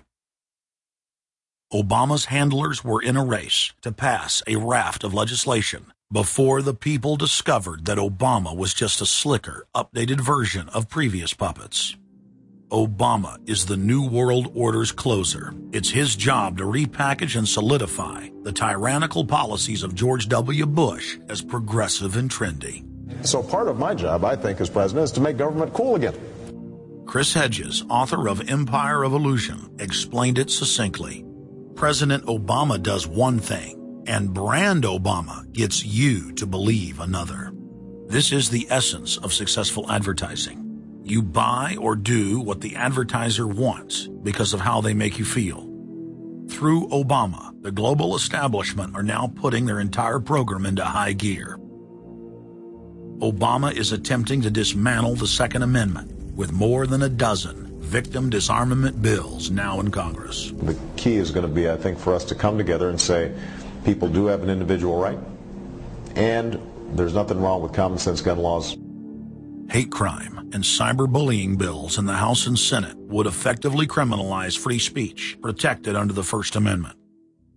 It is absolutely true that NAFTA was a mistake. A senior member of the Obama campaign called the Canadian government within the last month to say that when Senator Obama talks about opting out of the free trade deal, the Canadian government shouldn't worry. The operative said it's just campaign rhetoric and don't take it seriously. Campaign officials called the U.S. ambassador to Canada and say, don't worry, it's just campaign rhetoric about NAFTA. This, uh, the Canadian government put out a statement indicating that this was just not true. So I don't know who the sources. It wasn't true. Amid all of the denials, sources at the highest level of the Canadian government who first confirmed that a call was made, late this afternoon reconfirmed that a call was made. President Obama is promoting the creation of a North American Union and is attempting to expand NAFTA and GATT. President Obama is pushing nation ending blanket amnesty for more than 20 million foreign aliens living illegally inside the United States. He's also overseeing the hijacking of health care by the federal government, which will nationalize more than 20% of the U.S. economy. And you want us to believe that a government that can't even run a cash for clunkers program is going to run one seventh of our U.S. economy. No, sir. Obama is continuing the transfer of national sovereignty to unelected international bodies like the United Nations and World Trade Organization. And most important of all, under the cover of banking reform, Obama wants to hand dictatorial power over the United States economy to an offshore private banking cartel known as the Bank of the World. Richard, what happened to all those threats from France's president about storming out and, and, and about having a global regulator uh, who is going to reach across borders and be able to, to, to, to, to deal with markets no matter what country they were in? They have opened up the idea of there being some form of other regulator across countries, and I think that's going to come So back. is this some sort of new world order, which, which Gordon Brown kind of alluded to? I think a new world order is emerging, and with it the foundations of a new and progressive era of international cooperation. The finance heads of the 20 industrialized nations met again in late September of 2009 at the G20 summit in Pittsburgh, Pennsylvania. At that meeting, ministers called for an end to the dollar as the world reserve currency. They also called for a strengthening of global governance and called for a new world order. While the bankers were busy carving up the world at the G20 summit, Barack Obama was in New York City at the United Nations because he's got a new job to chair the United Nations Security Council, the most powerful position in the world government body. President Obama does what no other U.S. president ever has. As President Obama presided over the UN's most powerful body, that would be the Security Council. 6,191st meeting of the Security Council. For a couple of hours, you could say Mr. Obama was president of the world. It is the story of a world that understands that no difference or division is worth destroying all that we have built. In my own country, it has brought Democrats and Republican leaders together. Uh, leaders like George Shultz, Bill Perry, Henry Kissinger, and Sam Nunn, who are with us here today. Barack Obama is the first president to hold two posts simultaneously. And there's a good reason for that. It's illegal. Article 1, Section 9 of the Constitution forbids any U.S. president from serving any foreign government or institution. He swears an oath to protect and defend the Constitution of the United States. But now Barack Obama has sworn allegiance to the global government and the United Nations that he heads up. Let that sink in real good. Barack Obama now heads the United Nations Security Council. You cannot serve two masters, and Obama isn't. He's selling out the last vestiges of sovereignty that this country had. This, ladies and gentlemen, is the destruction of our nation, and it's also high treason. Obama's lies are obvious and out in the open. He hides in plain sight. And from the moment he took office, his lies have only increased. Despite the fact that his ratings have dramatically dropped since Election Day, from the mid 80s to the low 40s, a large portion of Americans still gullibly hang on his every word. It is bringing entertainment to thousands of people. Through its magic, we are able to enjoy a combination of the radio, motion pictures, and the stage, right in the comfort of our own homes, simply by pushing a button and turning a dial. These cells with their electrical charges are scanned by a stream of electrons, completing 30 pictures a second. Compare that crude picture with these of today, and you can judge for yourself how far along the road to perfection television has traveled. Most people still today think that all entertainment uh, to do with movies, drama, is, is, is therefore nothing more than their entertainment. It never ever was that case. Of course, television can't perform such miracles as this. Yet. But perhaps there's no harm wishing that it could. The greatest social, social med- uh, messages are promoted through movies and drama, high drama, through the fixation of emotive sequences, emotional sequences, not logical, factual sequences, but pushing points across in an emotion, emotional way which register and fix in the mind. So emotional content is very, very important rather than going through an actual discussion or an argument using logic and facts. There's no debates. And when you're being downloaded through fiction, your guard is down, the censor part of your brain is not in, uh, in action. It isn't saying, yes, I agree with this, I disagree with that, as you would in a debate or a lecture. You're actually in an alpha state being completely downloaded with new ideas. Throughout history, social engineers have refined techniques designed to control large populations. About a hundred years ago, this big organization with many branches, uh, they wanted to rule the world basically using Britain as a nucleus of, of a system, an embryo, uh, which also was going to be joined with the US uh, under the Anglo-American establishment wrote about the kind of culture and the changes of culture over a hundred year period that they would actually design, implement, and bring in. And um, H.G. Wells talked about it too. He talked about arenas. He says arenas could be put up across the world for sports, for instance. Now, at that time, sports was something that children, uh, school children were into. Adults became adults and got onto adult things. So it was unimaginable at the time that people could actually believe that uh, uh, there was even a need for adult sports and entertainment, never mind having arenas built across the world. But he said we can do this and you know, foist basically a sports culture for the males. Using a tribal system, we're all tribal to an extent, that's why we even bother to vote for a tribal leader. Uh, this is well understood, that's why we're supplied with these leaders. And because the, the average man was to become more disengaged from his own destiny as the expert class arose, it was decided that, that the males would get their, their, their outlet basically, um, being gradually becoming helpless as, as males through sports. Therefore, they'd have a tribal team they could identify with, uh, they could um, cheer them on as they were winning in their own personal lives they were getting nowhere. They were getting disenfranchised in a sense as experts took over um, decision making for them in all kinds of fields. So this was psychology at use, uh, planned before they even implemented the sports. Uh, when radio came along, of course, they, they, they used that to the maximum.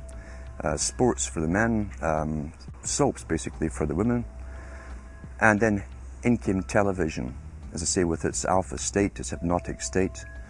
And sure enough, around the 1960s, really, 50s and 60s, it took off. It really, really took off. Uh, and men became glued on Saturday nights to the sports shows.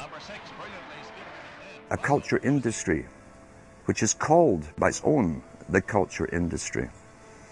The Soviet Union had a department called the culture industry. Their actors and directors were called the cultural leaders. Leaders. Because they would, like a computer, people are like computers. Um, all you have to do is keep giving them new updates every so often, and you can change an entire country or a nation or a block of nations who are all getting the same uploads, upgrades at the same time along certain paths. Today we call it political correctness. Most people want to belong to their peer group. They want to be the same as everyone else when it comes to opinions. In fact, they judge their own personal sanity by bouncing ideas off their, their neighbours and friends who will answer back and agree on these same topics in kind. It doesn't matter if the topics or, the, or what you're given are facts or, or utter nonsense, as long as everyone agrees at the same time, you'll say, well, I'm sane. And your friends will all agree because they've had the same information given to them. But they've been programmed. And I, I'm sad because I know that it's hard for people like that to take an interest, a serious interest in world affairs, to take a serious interest in what their elected officials are doing and they're not going to be really inclined to study uh, or discover the deception that's being used against them. And so I'm sad because I, I see all of that in a flash in my mind as being an indication of how easy it is for the masses to be manipulated. The scientific dictatorship understands what makes human beings tick. They understand our psychology. They've studied it, and they're using it against us. But the minute the public awakens to the fact that there is an agenda to manipulate them, and the second the public realizes that they are being conditioned and controlled, the establishment begins to lose that edge they've got over people. So, all I ask viewers to do is to think for themselves and to study public relations, to study advertising, to study propaganda, and to realize how much of it is out there in their daily lives. And then make the decision for yourself. I just want people to think on their own and to not have their decisions and their thoughts and their ideas uh, prepackaged and basically downloaded into them. If it's on TV and a famous face uh, says something, then it must be true. He doesn't have to show you facts or anything else. you have been brought up with these faces. That's why they keep these guys on television into their 70s and 80s. You've grown up with this father figure who's on television every night at 6 o'clock uh, in your house, in your room, staring right at you, uh, and he's a father figure, would he tell you a lie? That, that, so you naturally never suspect him. And this same man will lead you through new topics. He'll, he'll introduce experts on the topics. They'll have a little summary at the end of every talk, and you are now left with the conclusion that's presented to you. You. You don't arrive at it, it's given to you, and it's good enough for you. When I was growing up, People were talking on their front porches, neighbors were playing baseball, there were nightly barbecues. You don't see that anymore. We've lost our communities. You drive through neighborhoods, you see the blue glow of television sets. We're losing our humanity. So, if you want to rebel against the globalists, the social engineers, start by turning the TV off a few hours a day and actually getting to know your neighbors, getting outside that comfort zone, expanding your horizons. By coming together as communities, by getting to know our neighbors, we defeat the social engineers. We're programmed today uh, perfectly just like machines.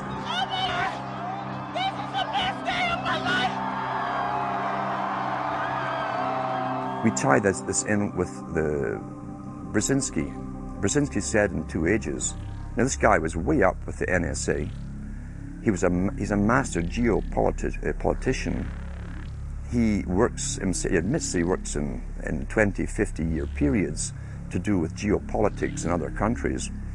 But he said himself, the public will shortly be unable to think or reason for themselves. It was meaning by that the form that, that of, of uh, information that was given to them, the type, the, the formulas that were in use then in the 1970s. He says eventually they'll be unable to think or reason for themselves. They, and uh, eventually, he said, they will expect the media uh, to do all their thinking and reasoning for them. Well, that's happened today. That, that's why people today can't think outside of the programming from television. Zbigniew Brzezinski, Obama's main foreign policy advisor, talks about how a cult of personality can be artificially manufactured to influence the masses. In the first months of my administration, uh, to pull our economy. Oh, goodness. Sorry about that, guys. Um, to pull our economy back from the brink, uh, including the largest and most sweeping economic recovery plan in our nation's history. We, we're gullible, but we're also willingly gullible. We want a human being, a big daddy, to come along and make everything right for us. And as long as we believe that, we'll always basically get shafted. In addition to John, sorry, the, the uh, I just noticed that uh, I, I jumped the gun here. Go ahead and move it up. I'd already, I'd already introduced all you guys. It's the presidential reality show. But when it became an Oprah production, it became slick. You don't have a president, you have an actor. They say that politics is show business for ugly people. You got it. What am I going to tell the president when I tell him his teleprompter is broken? what will he do then? It's Obama's role to front for the international banking syndicate and to take all the heat for their unpopular agenda. It's his job to convince the American people that the buck actually stops at the White House. In Brzezinski's book, Between Two Ages, is that eventually we shall put presidents in who will have personality cults. We shall create massive personality cults for these people through the same techniques as Hollywood has used. Obama is that man today. The globalists who know that Obama is going to promote their uh, plan want to make him uh, such a superhero that nobody will question what he's doing. They'll be so preoccupied with who he is, or where he is, or what he's saying, or what he's wearing, or something like that. The idea of making him into a celebrity is very valuable uh, uh because that way people are less inclined to ask, What is he doing? So that's very useful to these people. Similar plans of social control have been continuously carried out by operatives of the Ford Foundation, who Obama has worked for over the last 30 years. Many of the strategies used to control populations were originally developed by Edward Bernays, who coined the phrase public relations. Bernays said that if you manufacture an authoritative figure who repeats the same messages over and over, that this will appeal to the masses' subconscious desires Yes, we can. The unwashed masses will helplessly follow the leader and go along with any message they spout. Yes, we can. Yes, we can. We shall overcome. Yes, we can. We will respond with that timeless creed that sums up the spirit of a people. Yes, we can. Thank you. Today, these exact techniques are being used with devastating effect against the general population. Obama is the latest version of 21st century mass mind control. The psych warfare engineers are counting on Obama to finish the plan they began decades ago. Beyond their plans to devastate the economy for global consolidation, a new international framework of draconian law is being constructed to establish a system of neo-feudalistic serfdom. Remember, it was Bill Clinton who gave us NAFTA. And it was Al Gore, the hero of the environmental movement, who was the hatchet man for the Clinton administration to cram NAFTA down the throats of a reluctant Congress. Now, this is a good deal for our country, Larry, and let me explain why. Al Gore, who carried the ball for NAFTA and GATT, is now one of the top standard bearers for the elite's agenda. This, I didn't interrupt you. Okay, now, uh, guys, Then maybe it just is this NAFTA. Why? Huge numbers of manufacturing jobs left Canada, came into the United States because of a 15% wage differential. We pay our workers less in Canada. Now, when you've got a 7 to 1 ra- wage differential between the United States and Mexico, you will hear the giant sucking sound. No, there's a political lesson, there's a business lesson. Sorry. He serves as the front man for the carbon tax cap and trade scheme, which will not only increase taxes on every American, but will also transfer our national sovereignty and rights to a tyrannical world government, all in the name of saving the earth. Is the legislation that we are discussing here today, is that something that you are going to personally benefit from? If you believe that the reason I have been working on this issue for 30 years is because of greed, you don't know me. I've been willing to put my money where my mouth is. Do you think there's something wrong with being active in business in this country? I am simply asking for clarification I'm proud of the it. relationship. I'm proud of it. My name is Dr. Tim Ball. I'm a climatologist. I have a PhD in climatology from the Queen Mary College, University of London, England. And I've been studying climate both with my nine years in the Canadian Air Force, where it was essential to flying, and then after that at the university. So it, it's essentially been uh, the whole theme of my career. Initially were called climate skeptics. I said, but, but all scientists are skeptics. If you're not a skeptic, you're not a scientist. And, and then when that didn't work, then they came out with the charge that we were climate change deniers. And I remember when I was first called a denier, and it was in the Times of London and England. And, um, and of course, the word denier was clearly deliberately chosen because of the Holocaust connotations of that term. So it, it was it was not only a, a, charge that you were ignoring the truth, but you were doing it in, in a very evil way. And uh, of course, I laugh about that now because my whole career has been anything but a climate change denier. I've spent my career trying to educate people to how much climate change is naturally. So I'm anything but a denier, but of course that that uh, is part of the politics. Under the Nazis, there was something called race science. They had a lunatic theory of, of eugenics, the Aryan heritage, and all the rest of this. Absolute crackpot pseudoscience. There was no empirical measure or empirical test for the validity of those theories. They simply asserted them, and if you were a professor who stood up to them, then the Gestapo would come and take you away. We are perilously close to such a situation right now. Any academic, any other figure standing up to say the global warming theory of Al Gore is a piece of crackpot nonsense is in danger. You'd be fired from a government job, and in many universities, your job would be in danger. And of course, it's also part of what's called ad hominem that if you can't uh, defeat the person's argument rationally, you start attacking the person. And we see that with these terms, and we see it with Al Gore calling them flat earthers. Congressman, you began by denying that there is a consensus on the science. There is a consensus on the science. Well, you mustn't have been listening to our testimony that we've had for the last few days with dozens of experts that have come in who have given completely different views. Well, there so I are would I would re- people- I would encourage you to go back and look at the testimony There- this committee's heard. There are people who still believe that the moon landing was staged on a movie lot in Arizona. And neither of us Was- are one of those. And I know you like giving those cute anecdotes. This is not a cutesy issue. We're talking about No, that that- can export millions of jobs out of our economy, out of our country.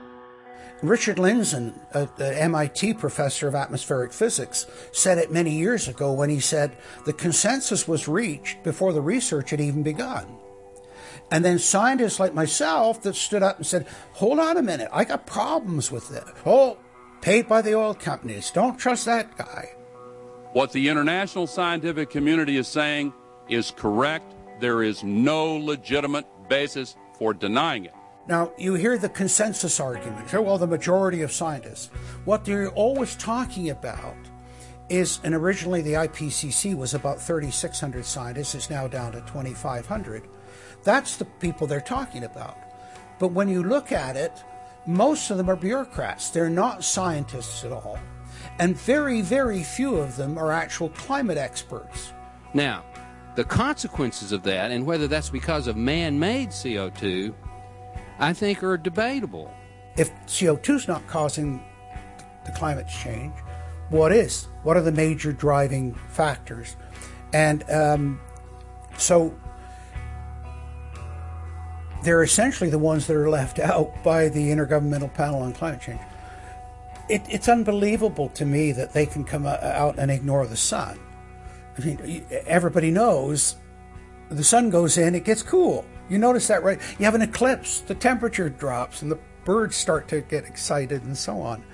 And and uh, when you look at the, the, seasonal changes with the sun, how you can suggest that the, the sun is not a factor is, is really quite remarkable. Giving us false scientific information is not going to clean up our environment. Speaking with a lot of, of promises and innuendo is not going to help clean up our environment. The globalists have co opted the environmental movement.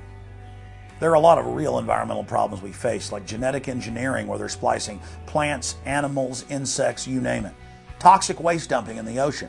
No one wants to breathe bad air or drink toxic water. But the global carbon tax has nothing to do with that. It's a tax literally on breathing. Go out on the street or talk to your friends, your neighbors. Ask them, hey, should we ban dihydrogen monoxide?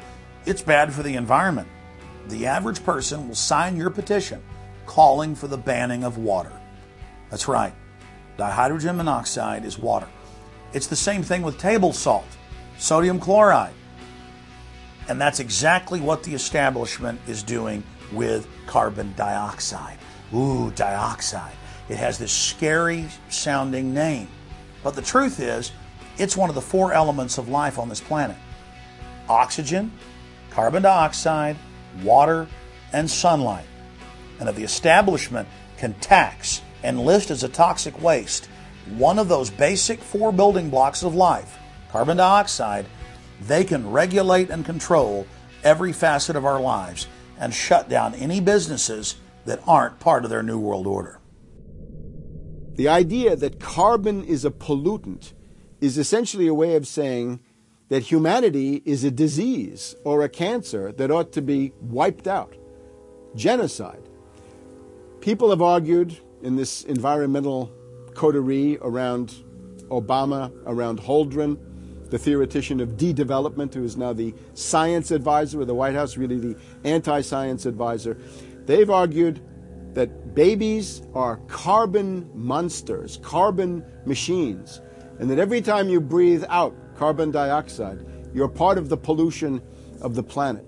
This is an absolutely anti human doctrine. They use the environmental movement to promote their real agenda, which is globalization and federalization and power.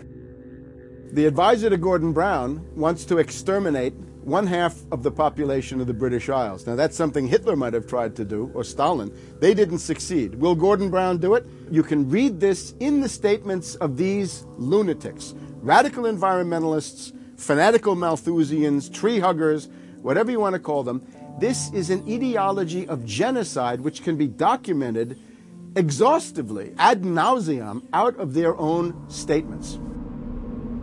When Gore said the science is settled, that raised red flags amongst the media and then also amongst a lot of other people that sort of knew that that wasn't true, other scientists, and started to look at it. And of course, the more they looked at it, the more they realized um, no, science is never settled. What is coming down now is environmentalism, is nothing but phony science. Nothing but phony science. And if we really believe in, in the environment, if we really believe in freedom, if we really believe in truth, we need to get some straight answers. Now, the Kyoto Agreement, of course, uh, was reached in the city of Kyoto. And what was interesting was uh, several things came out of that, but um, the first thing was that not all countries had to participate in Kyoto, but not all had to take action. Only the developed nations were required to reduce their level of CO2. The developing nations were excluded. Now, of course, at that time, China was, and in some ways you can argue it still is, a developing nation. So it wasn't required to meet any targets under Kyoto, nor was India. The U.S., of course, held out. And what's interesting is that the U.S. Senate voted 95 to nothing against the Kyoto Accord, even though Al Gore was the vice president at the time. And uh, lucky for him, he didn't have to cast a, a deciding vote. But um, uh, so it was 95 to nothing against it because the U.S. Senate saw no, this is this is a, a socialist distribution of wealth. This is this is going to cost jobs and economy, and so they scrapped it completely. We're now told that you have to buy carbon offsets. In other words, if you have sinned by having a carbon footprint and by carbon emissions, You've got to buy a carbon offset, which is usually a scam. Somebody claims to have planted an acre of grass in the third world. It never happened. They take your money and laugh all the way to the bank. But they're telling you that in order to cleanse your guilt, you've got to buy a carbon offset. Talk about carbon polluters. You talk about them. It's my understanding that back in 1997, when you were vice president, Enron's CEO, Ken Lay, was involved in discussions with you at the White House about helping develop this type of policy, this trading scheme. And uh, is that is that accurate? Is it inaccurate? It's it's been reported.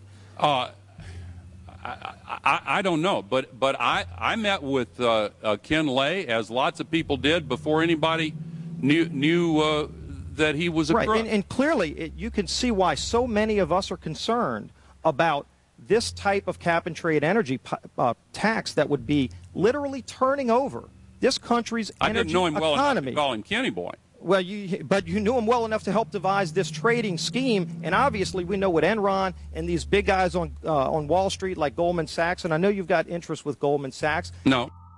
Well, it's that's been reported. Is that not accurate? No, I I wish I did. With executives from the, you're partnered in companies with executives from Goldman Sachs. Well, if you're not, Al Gore has got to be the greatest con artist in modern history. This guy claims he invented the internet, even though it's on record he's a liar, and he got away with it. He was the pitchman that successfully sold, as vice president, NAFTA and GATT, that's lowered the standard of living in the United States and Mexico and almost completely deindustrialized our country. Now he's saying you should pay him and his private company, set up by Enron, a carbon tax on breathing. Look, if you want to buy Al Gore's propaganda, go ahead. But before you do that, you should at least look into the claims he's making. There was a meeting in the White House in 1998 between Al Gore and uh, Bill Clinton, Ken Lay, and Lord Browne.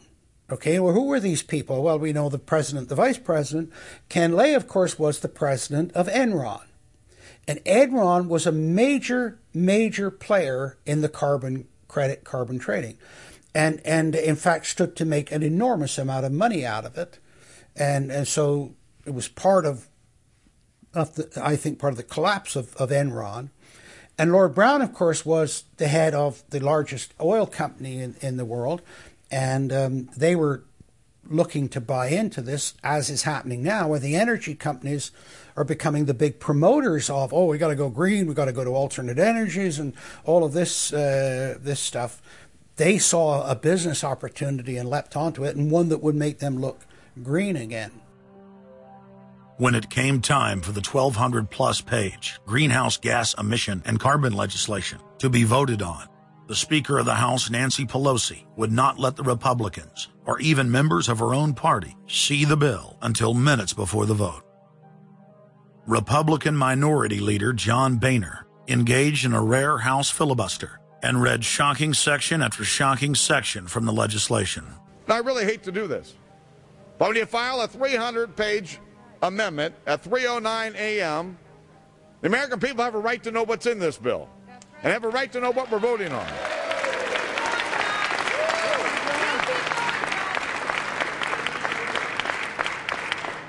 Page 48.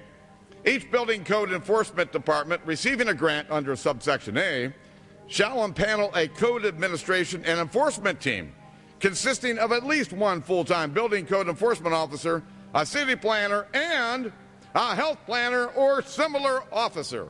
I can take you uh, to Chickasaw, Mercer County in my district. They don't have one full time person that works for the village, all right? Not one. Look at the mandate on every city, village in America right here in this bill. So that we're not only going to tell you what the codes are going to be, but, but we're going to tell you how many people you need to hire to enforce this. Page 41. Determine any geographic area within the contiguous United States that lacks a federal power marketing agency. Because, you know, we can't move power around the country without a federal power marketing agency. We do it today, but uh, we, now we have to have a new government agency to do this. All California housing standards are now going to be imposed on every American community. You don't have the right to, to have your own building standards in your community or in your state. Hell no, the federal government's going to tell you what they are. It quickly became clear why Pelosi and the Democratic leadership were desperate to keep the contents of the bill secret before the vote. Now, because of this underlying bill, the federal government will virtually have control over every aspect of lives for the American people. It is time to stand up and say, we get to choose. We choose liberty or we choose tyranny. It's one of the two.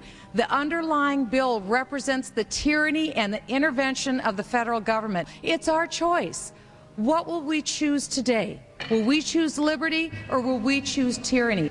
And I know that we'll be facing the single moms that heard from last summer.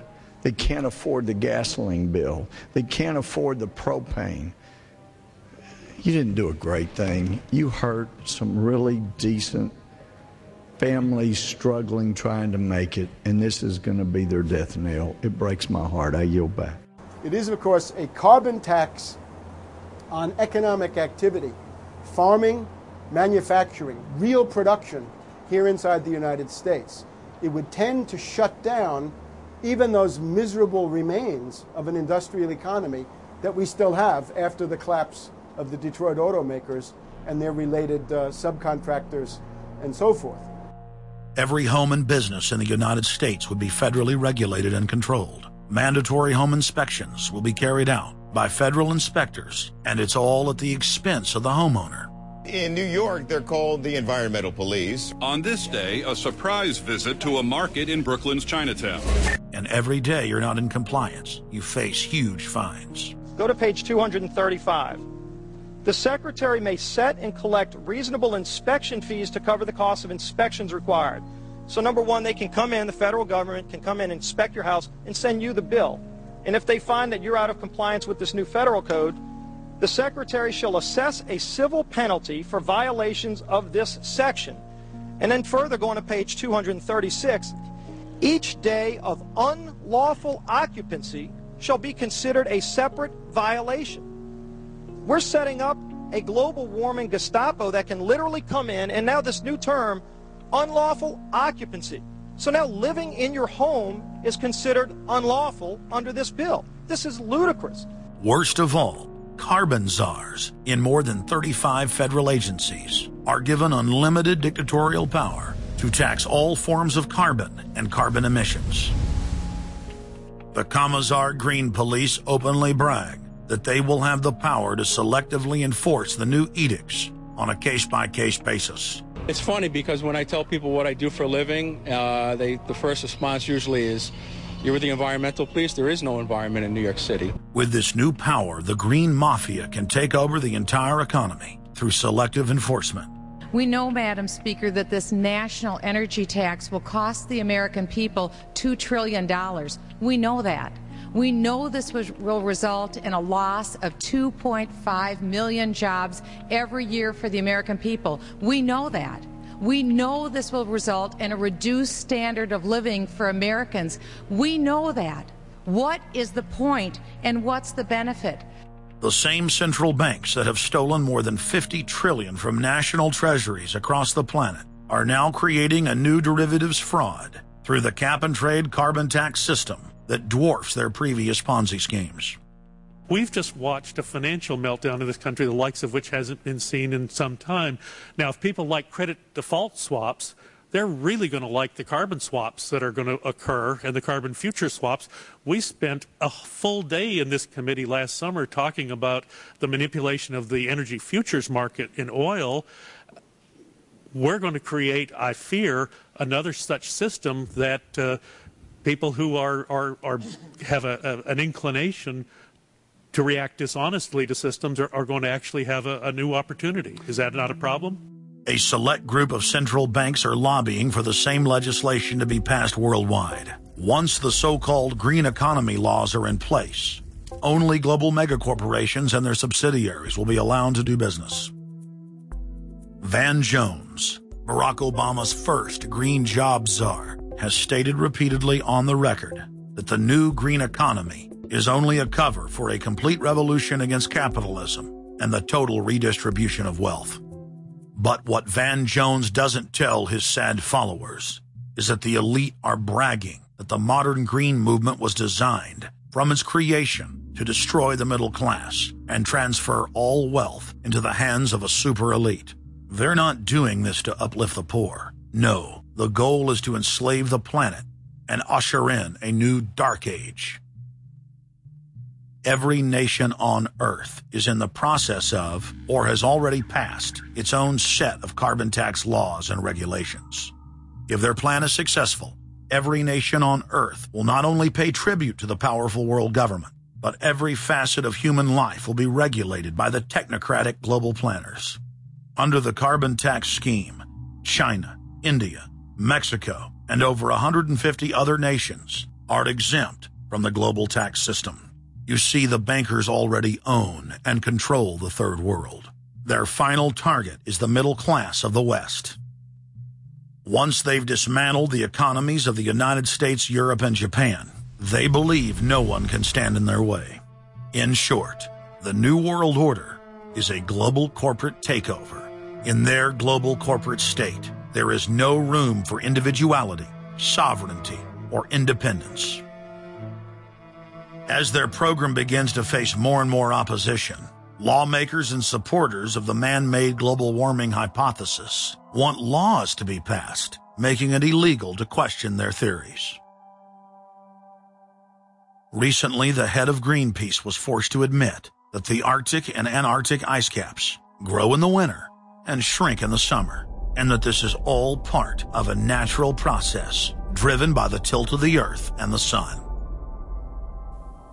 the cosmic radiation coming from space, the amount reaching the Earth is affected by the strength of the sun's magnetic field.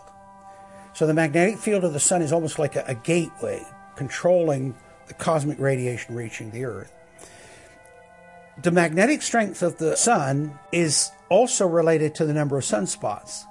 So they are, are directly related to changes within the inner structure of the sun the amount of cosmic radiation reaching the lower atmosphere creates more cloud. Right? And and cloud forms you need to have what are called condensation nuclei. That is little particles around which water can change from water vapor or gas into water droplets, minute particles that are visible in the form of clouds. We've known for a long time that there was more cloud than the amount of particles in the atmosphere because we assumed it was clay particles and salt particles that were creating this condensation process. Um, but there was this gap. We now realize, of course, it's the cosmic radiation that's doing it. So what the cosmic radiation is doing, controlled by the magnetic field of the sun, is putting up a, it's like putting up a screen in the greenhouse and blocking out the sunlight. And of course, that then affects the temperature of the earth. That's why there's a relationship between the sunspots and the temperature on the Earth. So we now know the mechanism, but they completely ignore that. More than 31,000 scientists from across the United States, including more than 9,000 PhDs from the fields of climatology, atmospheric science, earth science, and hydrology, signed a petition rejecting man-made global warming as a scientific fraud. This shattered the hoax of the so-called consensus that the mainstream media had been pushing for years, that every scientist on Earth believed that man-made global warming was a fact. If the people are able to block their carbon tax takeover, the elite's agenda to establish a planetary world government will collapse. To force their unpopular agenda upon the planet, the controllers are racing to complete the construction of their police state control grid. Borrowing from tactics used in the past by communist, fascist, and other totalitarian regimes, every form of classical textbook tyranny is now being implemented in the West. In the United States, the central government is federalizing local police. State and local officers are in a great position to collect important information on terrorists and their allies. And the Terrorist Screening Center stands ready to help you. This video, produced by Homeland Security, is required viewing for all departments in the U.S. And with the teamwork of local, state, and federal law enforcement, we have an excellent opportunity to see the picture and solve the puzzle before these terrorists can strike again.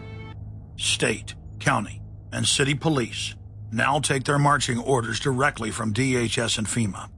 The videos and training manuals turn peace officers, once guardians of the Republic, into secret police. See way down there? There's a woman taking photos of the dam. Someone called 911 and reported a suspicious person. As you guessed, she's going to be a Category 3 hit. And since it's very important that we don't let her know that we know, both the dispatcher and the officer need to make sure she doesn't hear the radio traffic. Stand by. If I could ask you to wait right here, please. Sure. Everyday items and activities are listed as proof that you are sympathizing with shadowy boogeymen of terror. Of course, he's going to keep his eyes open for anything interesting or unusual in the car. That would include cameras, binoculars, video equipment, GPS, maybe things like sleeping bags that suggest they're living out of the car. From their inception, Homeland Security and Northcom were set up to dominate the people and the states, not to fight the CIA created Al Qaeda.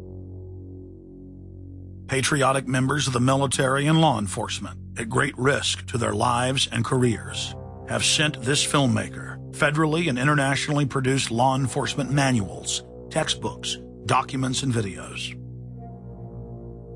The MIAC report, distributed to Missouri law enforcement, lists gun owners, libertarians, constitutionalists as potential terrorists. The federally written document went on to list Ron Paul, Bob Barr, and American flag bumper stickers as dangerous paraphernalia linked to white supremacists. Even before 9 11, FEMA was quietly indoctrinating local police to have a hatred of the founding fathers and everything our constitutional republic stands for. Who was the first terrorist organization in the United States? Who? Founding Fathers. Yeah. Founding Fathers. You mean Thomas Jefferson? Oh, yeah. You mean uh, George Washington? Oh, yeah. Paul Revere? Yeah. These guys right here, let me ask you something. Did they try to scare people? oh, yeah. They tried to intimidate the British. Did they try to, did they use acts of violence? Your founding fathers, my founding fathers, were involved in acts of terrorism against British officials because they systematically had British officials assassinated. Assassinated. In the old Soviet Union, Nazi Germany, and Maoist China, the police main job was not fighting crime. In totalitarian forms of government, the police are political enforcers, or commissars as they were known in Russia. It's their job to spy on the public and to intimidate the exercise of free speech. Once a climate of fear has been achieved, the public begins to self-censor, to shut down. Once the people have been intimidated to withdraw from the field of intellectual battle, the tyrants have a free hand to expand their oppression and looting of the helpless serfs. The average man and woman is in a trance.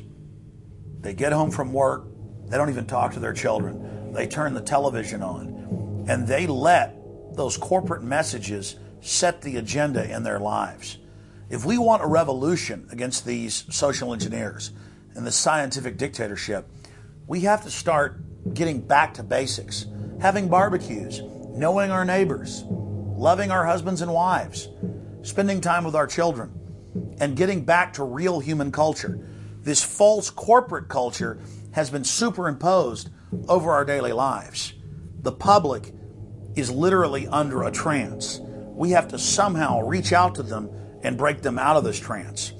And as the globalists destroy our standard of living and bring in their police state, a lot of people are beginning to wake up and realize that what they've been told all their lives was a lie. But it's essential that we, the people, are there to reach out to our fellow Americans and our fellow human beings and show them the truth. But the scientific dictatorship needs more than just a secret police network to carry out their plan. Citizen spies at every level of society have been recruited to keep their eyes and ears focused on everything their neighbors and coworkers are doing and saying. More than 50,000 private sector executives have been recruited by FEMA to secretly serve as deputy FBI informants under the InfraGard program. Now there are more than 75,000 preachers serving FEMA in the clergy response teams. Internal FEMA documents reveal that the majority of America's pastors now serve as agents of the shadow government. They are even instructed on how and what to preach. And as KSLA News 12 Jeff Ferrell discovered, the clergy would help the government with potentially their biggest problem, us. From my cold, dead hands. Charlton Heston's famous declaration captures a truly American value, the overarching desire to protect our freedoms. But gun confiscation is exactly what happened during the state of emergency following Hurricane Katrina in New Orleans. U.S. troops also arrived, something far easier to do even now thanks to last year's elimination of the 1878 Posse Comitatus Act. That forbid U.S. troops from policing on American soil. If martial law were enacted here at home, public fears and quelling dissent would be critical. And that's exactly what the Clergy Response Team, as it's called, helped accomplish in New Orleans. Uh, Jeff, the primary thing that we say to anybody is let's cooperate and get this thing over with, and then we'll settle the differences once the crisis is over. Such clergy response teams would walk a tightrope between the needs of the government versus the wishes of the public. In a lot of cases, these clergy would already be known in the neighborhoods in which they're helping to defuse that situation. For the clergy, one of the biggest tools that they will have in helping calm the public down or obey the law is the Bible itself, specifically Romans, Romans 13. Because the government is established by the Lord, you know, and, uh, and that's what we believe in the Christian faith. That's what's stated in the Scripture. They prepare their flocks like sheep to the slaughter for gun confiscation forced inoculation.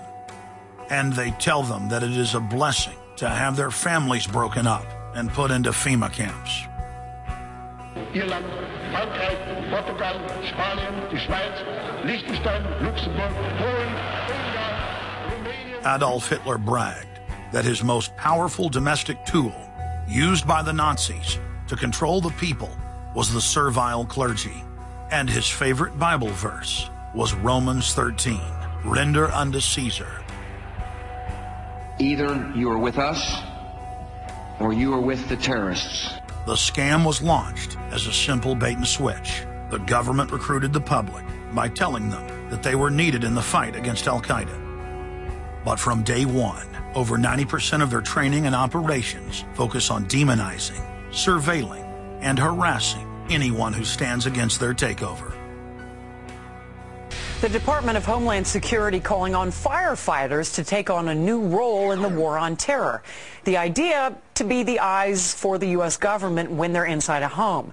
Now, unlike police officers, firefighters don't need a warrant to go into private houses. And critics say that's where things get sticky. Cable company repairmen, truck drivers, maid services, and hundreds of other professions that go inside homes and businesses without warrants are now on the government's payroll as citizen snitch spies. But Big Brother doesn't stop there. Children are being indoctrinated inside the public schools nationwide to spy on their parents. You can give information without having to give your name. You guys can get paid for good tips up to $200. The New York Times praised public school programs in the United States and England that are training children to report their parents for eco crimes, like taking a hot bath or letting the water run while you brush your teeth. All of that violates their carbon footprint credit allotment.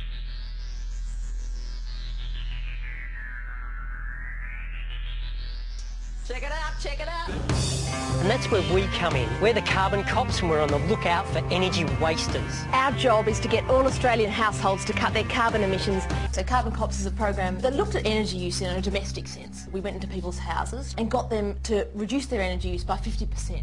Sadly, the Boy Scouts of America have now contracted with the Department of Homeland Security and are now training more than 20,000 Boy Scouts in anti-terror urban warfare MOUT training. The federal grants are very specific. The scouts are trained to carry out seek and destroy missions against disgruntled veterans of the U.S. Armed Forces. Good evening, everyone. Homeland Security is enlisting some unlikely new recruits to fight terrorism and help with other emergencies. The Girl Scouts. Girl Scouts across the country and here in East Tennessee are now taking part. Nine-year-old Elise Murphy has already earned a lot of Girl Scout patches. And now, every member of the 3.4 million Girl Scouts of America is now being trained by the Federal Emergency Management Agency to aid and support Homeland Security in disaster and anti-terror operations.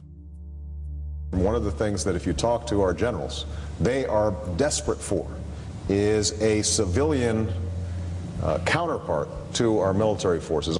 Everybody somewhere between the ages of 18 and 25 will serve three months of basic training and understanding in a kind of civil defense. So is this compulsory then? Well, you have to, uh, in a sense, it's a required of everybody, 18 to 25, three months. Uh, and at some point at that point, you do it. Creating citizen armies in, in one way is, you know, it's, it's disgusting. Because what you do is you get young kids and you can mold their minds easily and we saw them chanting and crying, and they'll follow any leader, whether it's in a, a black shirt, a brown shirt, a red shirt, whatever the shirt might be. Another branch of Homeland Security, the Corporation for National and Community Service, is setting up literally hundreds of other private uniformed youth groups. The White House has introduced legislation to establish forced national service for all Americans between the ages of 16 and 64. In 2008, the North American military governorship, known as NORTHCOM, announced that they had deployed 4,000 regular Army troops inside the United States to deal with civil unrest because they knew that their offshore masters were about to rob the United States blind. In 2009, the Pentagon requested funding from Congress to deploy 379,000 military personnel in thousands of communities across the United States.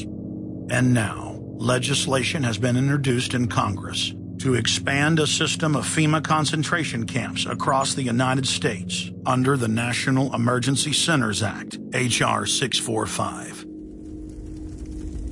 The Republic is hanging by a thread. The last vestiges of our free system of government are being swept away. You know, you got time to watch baseball, you got time to watch football, you got time to entertain yourself. But I think a knowledgeable public we're losing. And we've got to get people back on track to paying attention because if you don't take pay attention to your government and what they're doing, you're going to pay some dire consequences for it. Unless we become active and become influential in the power centers of society, there's nothing we can do about it. Just knowing about it is not enough. And as long as we are given at election time an option between the Republican candidate or the Democrat, a Democrat candidate, both of whom have been selected by members of the Council on Foreign Relations and both of whom have the same general policies, that's not going to change anything either. So the real issue is so what? And the answer is we've got to recapture control of the power centers of society. The people have a decision to make. Our nation has been seized in the jaws of a global corporate takeover. The republic is passing into history. We're losing our freedoms. And it's up to every man, woman, and child in the United States to decide whether we're going to be fooled by the slick propaganda of the social engineers or whether we're going to restore the republic. The values expressed by our founding fathers in the Declaration of Independence and other documents are very important to these times, and it's now our chance to manifest those documents. Now is the time for all good men to come to the aid of their country because the country is being stolen from us in broad daylight. Not only stolen metaphorically, but financially as well. The numbers don't lie. The American people, having been educated as to the truth, then have to rise up and demand and get a government that starts serving them. We need a change, and it isn't going to come from Democrats and Republicans. It has to come from the American people. Dissension is the greatest form of patriotism, and I believe that. Because if you don't hold your elected officials' feet to the fire and pay attention, you are going to get bad government. So it's imperative for all of us. It's our, it's our job as citizens of this great country to pay attention. This is our last chance to not relive history. Hundreds of nations have fallen to tyranny in the last century alone. America is a prize coveted by the despotic megacorporations that now dominate our planet. If their world government is truly to rise, freedom and the republic for which it stands must fall. Now is the time for all good men and women to come to the aid of their country. One of the greatest events in history is taking place before our very eyes. For many generations into the future, our progeny will look back on this time as either a place where humanity rose to the challenge and made a stand against the forces of darkness, or as a time when the planet fell into the grip of a merciless high-tech tyranny.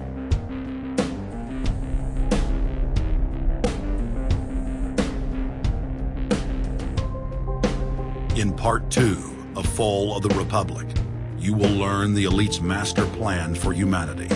But more importantly, you will learn how to stop that plan, reverse the criminal tide, and reignite the flame of liberty on the long march to man's ultimate destiny.